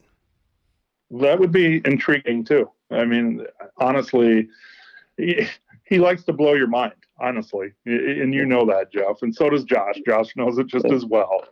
And he's very concrete with his answers and what he truly feels, and he he'll tell you straight out. You don't have to believe him, but this is how I feel. So Yep, absolutely. It's cool. For sure. So, Josh, I just want to thank you for coming out and joining us for a 100th episode. Someday we're going to get you back on and do a full episode as long as you're open to it. For people that want to know a little bit more about your guide service and the Muskie Insider newsletter, why don't you talk to them about that? Sure. Uh, you know, my guide service, uh, my website is promuskieguide.com. The one kind of interesting caveat is that's muskie with an IE, but then we have Muskie Insider, which, if you're not familiar, uh, is a we're actually a weekly uh, Muskie publication. So we send out a newsletter every single week. It's 100% free, doesn't cost anything, no hidden cost, nothing. And it gets delivered right to your email inbox if you subscribe. Otherwise, you can also, uh, you know, check out our website. We have all of our past issues archived there. There's actually a lot of good information there. And uh, you can also follow us on our social pages, pages on uh, Instagram and Facebook as well. Well, once again, Josh, we just want to thank you for coming out for this episode. We really appreciate it, and uh, I, we're looking forward to catching up with you on a full episode in the future. I would enjoy that as well. Thanks for having me. Thank you.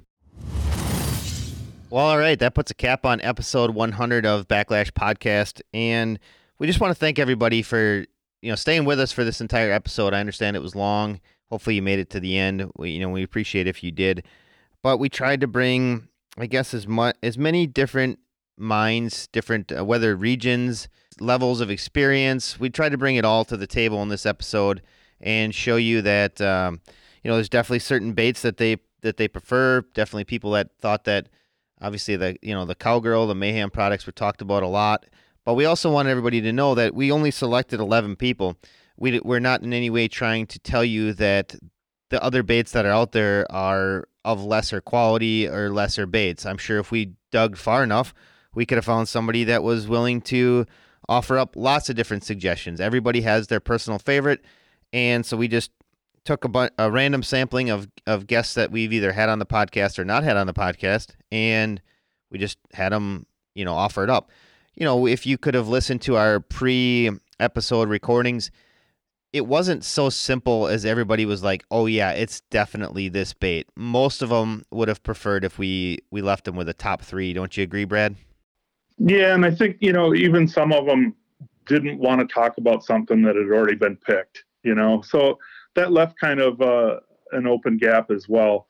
But there's definitely certain baits throughout history of muskie angling that have definitely made a difference in the industry, and um, and I think we got a little sampling. You know, that that's the best way to say it. I mean, ultimately, if you're a beginning muskie angler, though, and you don't have some sort of, you know, junior cowgirl, cowgirl, Bull Dawg, Medusa, Suick in your in your box, I think you're making a mistake already. I mean, those should they should have been staples regardless of what this episode brought to the table. Yeah, absolutely. I would agree with that 100%, Jeff. I mean, uh, each one of those companies that we are just talking about definitely made some changes and were they revolutionary? Some were, some weren't. And, um, you know, it's always interesting. You know, you put somebody on the spot, you know, and a lot of them are guides that we talk to, and some are just anglers. But, you know, when you put them on the spot, it gets interesting really quick because uh, there was a couple of them that I think were sweating a little bit when it came down to it.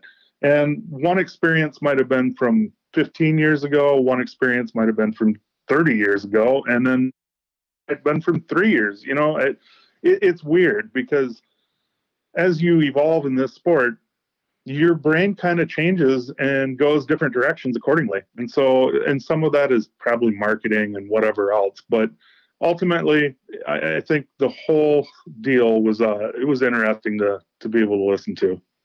Yeah, I would agree. You know, and I think at some point we'd like to, you know, do this again. Maybe not the same question with the, you know, casting baits. We'd like to do with a few other things. So if anybody has any feedback either on this episode, whether you liked it or you didn't like it, I know it might have gotten a little long for some of you, but hopefully podcast wise, you'll listen to it multiple times on your drive into the office or when you're at the gym or snow blowing or ice fishing or whatever you'll do. Maybe maybe you're lucky enough and you're listening to it on your way to fishing. That would be fantastic as well. But you know, if you got any suggestions on things that we can do in the future, we're always looking to change it up here at on this podcast. We're, you know, Brad and I, we don't want to get bored. We also don't want you guys to get bored. And so this was one way that we thought, you know, would be, uh, you know, kind of interesting, I guess. Like I said, we we anticipated getting long. I don't know that either of us anticipated it getting as long as you as it did, but backlash podcast at gmail.com. That is the email to get in touch with us at the podcast. We've said it in many other episodes. The podcast is always secondary to running our own businesses and dealing with our personal family stuff. So, if uh, you send us an email and you haven't heard back from us for a week, it's possible that uh, we just didn't have time that week. We will get, we will eventually get around to it. Sometimes you catch me in the right mood and I get an email and I'm, I happen to be right there on my phone uh, and I'll turn around and answer really quick, or Carrie will.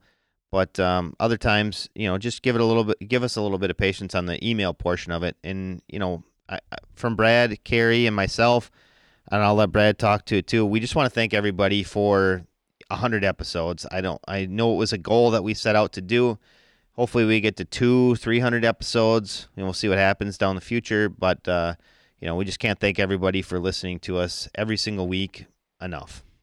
Yeah, absolutely, Jeff. I mean, first of all, thank you to all the listeners. And, um, you know, I, I love hearing from the listeners. I know, you know, we kind of missed out on that this year with the shows because that's where I really kind of get to talk to people and get to hear, hey, man, we love this, we love that. Ultimately, man, you know, it comes down to it's a it's a bunch of time actually, in in some sense, but the the minimal amount of time that we get to put into this and and the efforts that we try to come up with I think it's all been worth it, and I think everybody appreciates it. So, hey, we got number 100 in the can. That's pretty cool, and I hope there's another 100, Jeff. Yeah, I agree with that.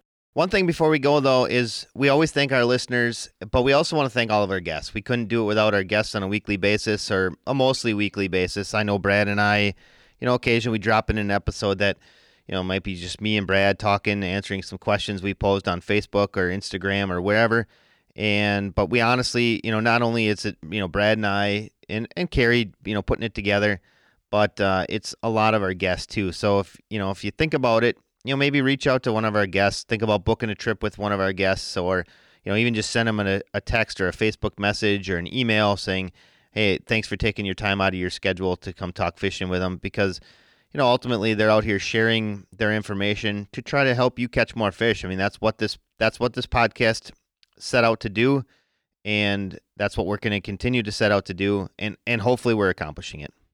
I would agree, Jeff. And and the other part to that is is that uh, we're recording some history here. Honestly, I mean, I, am a history buff, and I I love the sport of muskie fishing, and it's been a, a huge part of my life. And I think uh, we're only trying to share back with uh, what what we have for experiences and hopefully this is a, a whole big giant load of uh, an encyclopedia, if you will, of muskie fishing at the end of the day.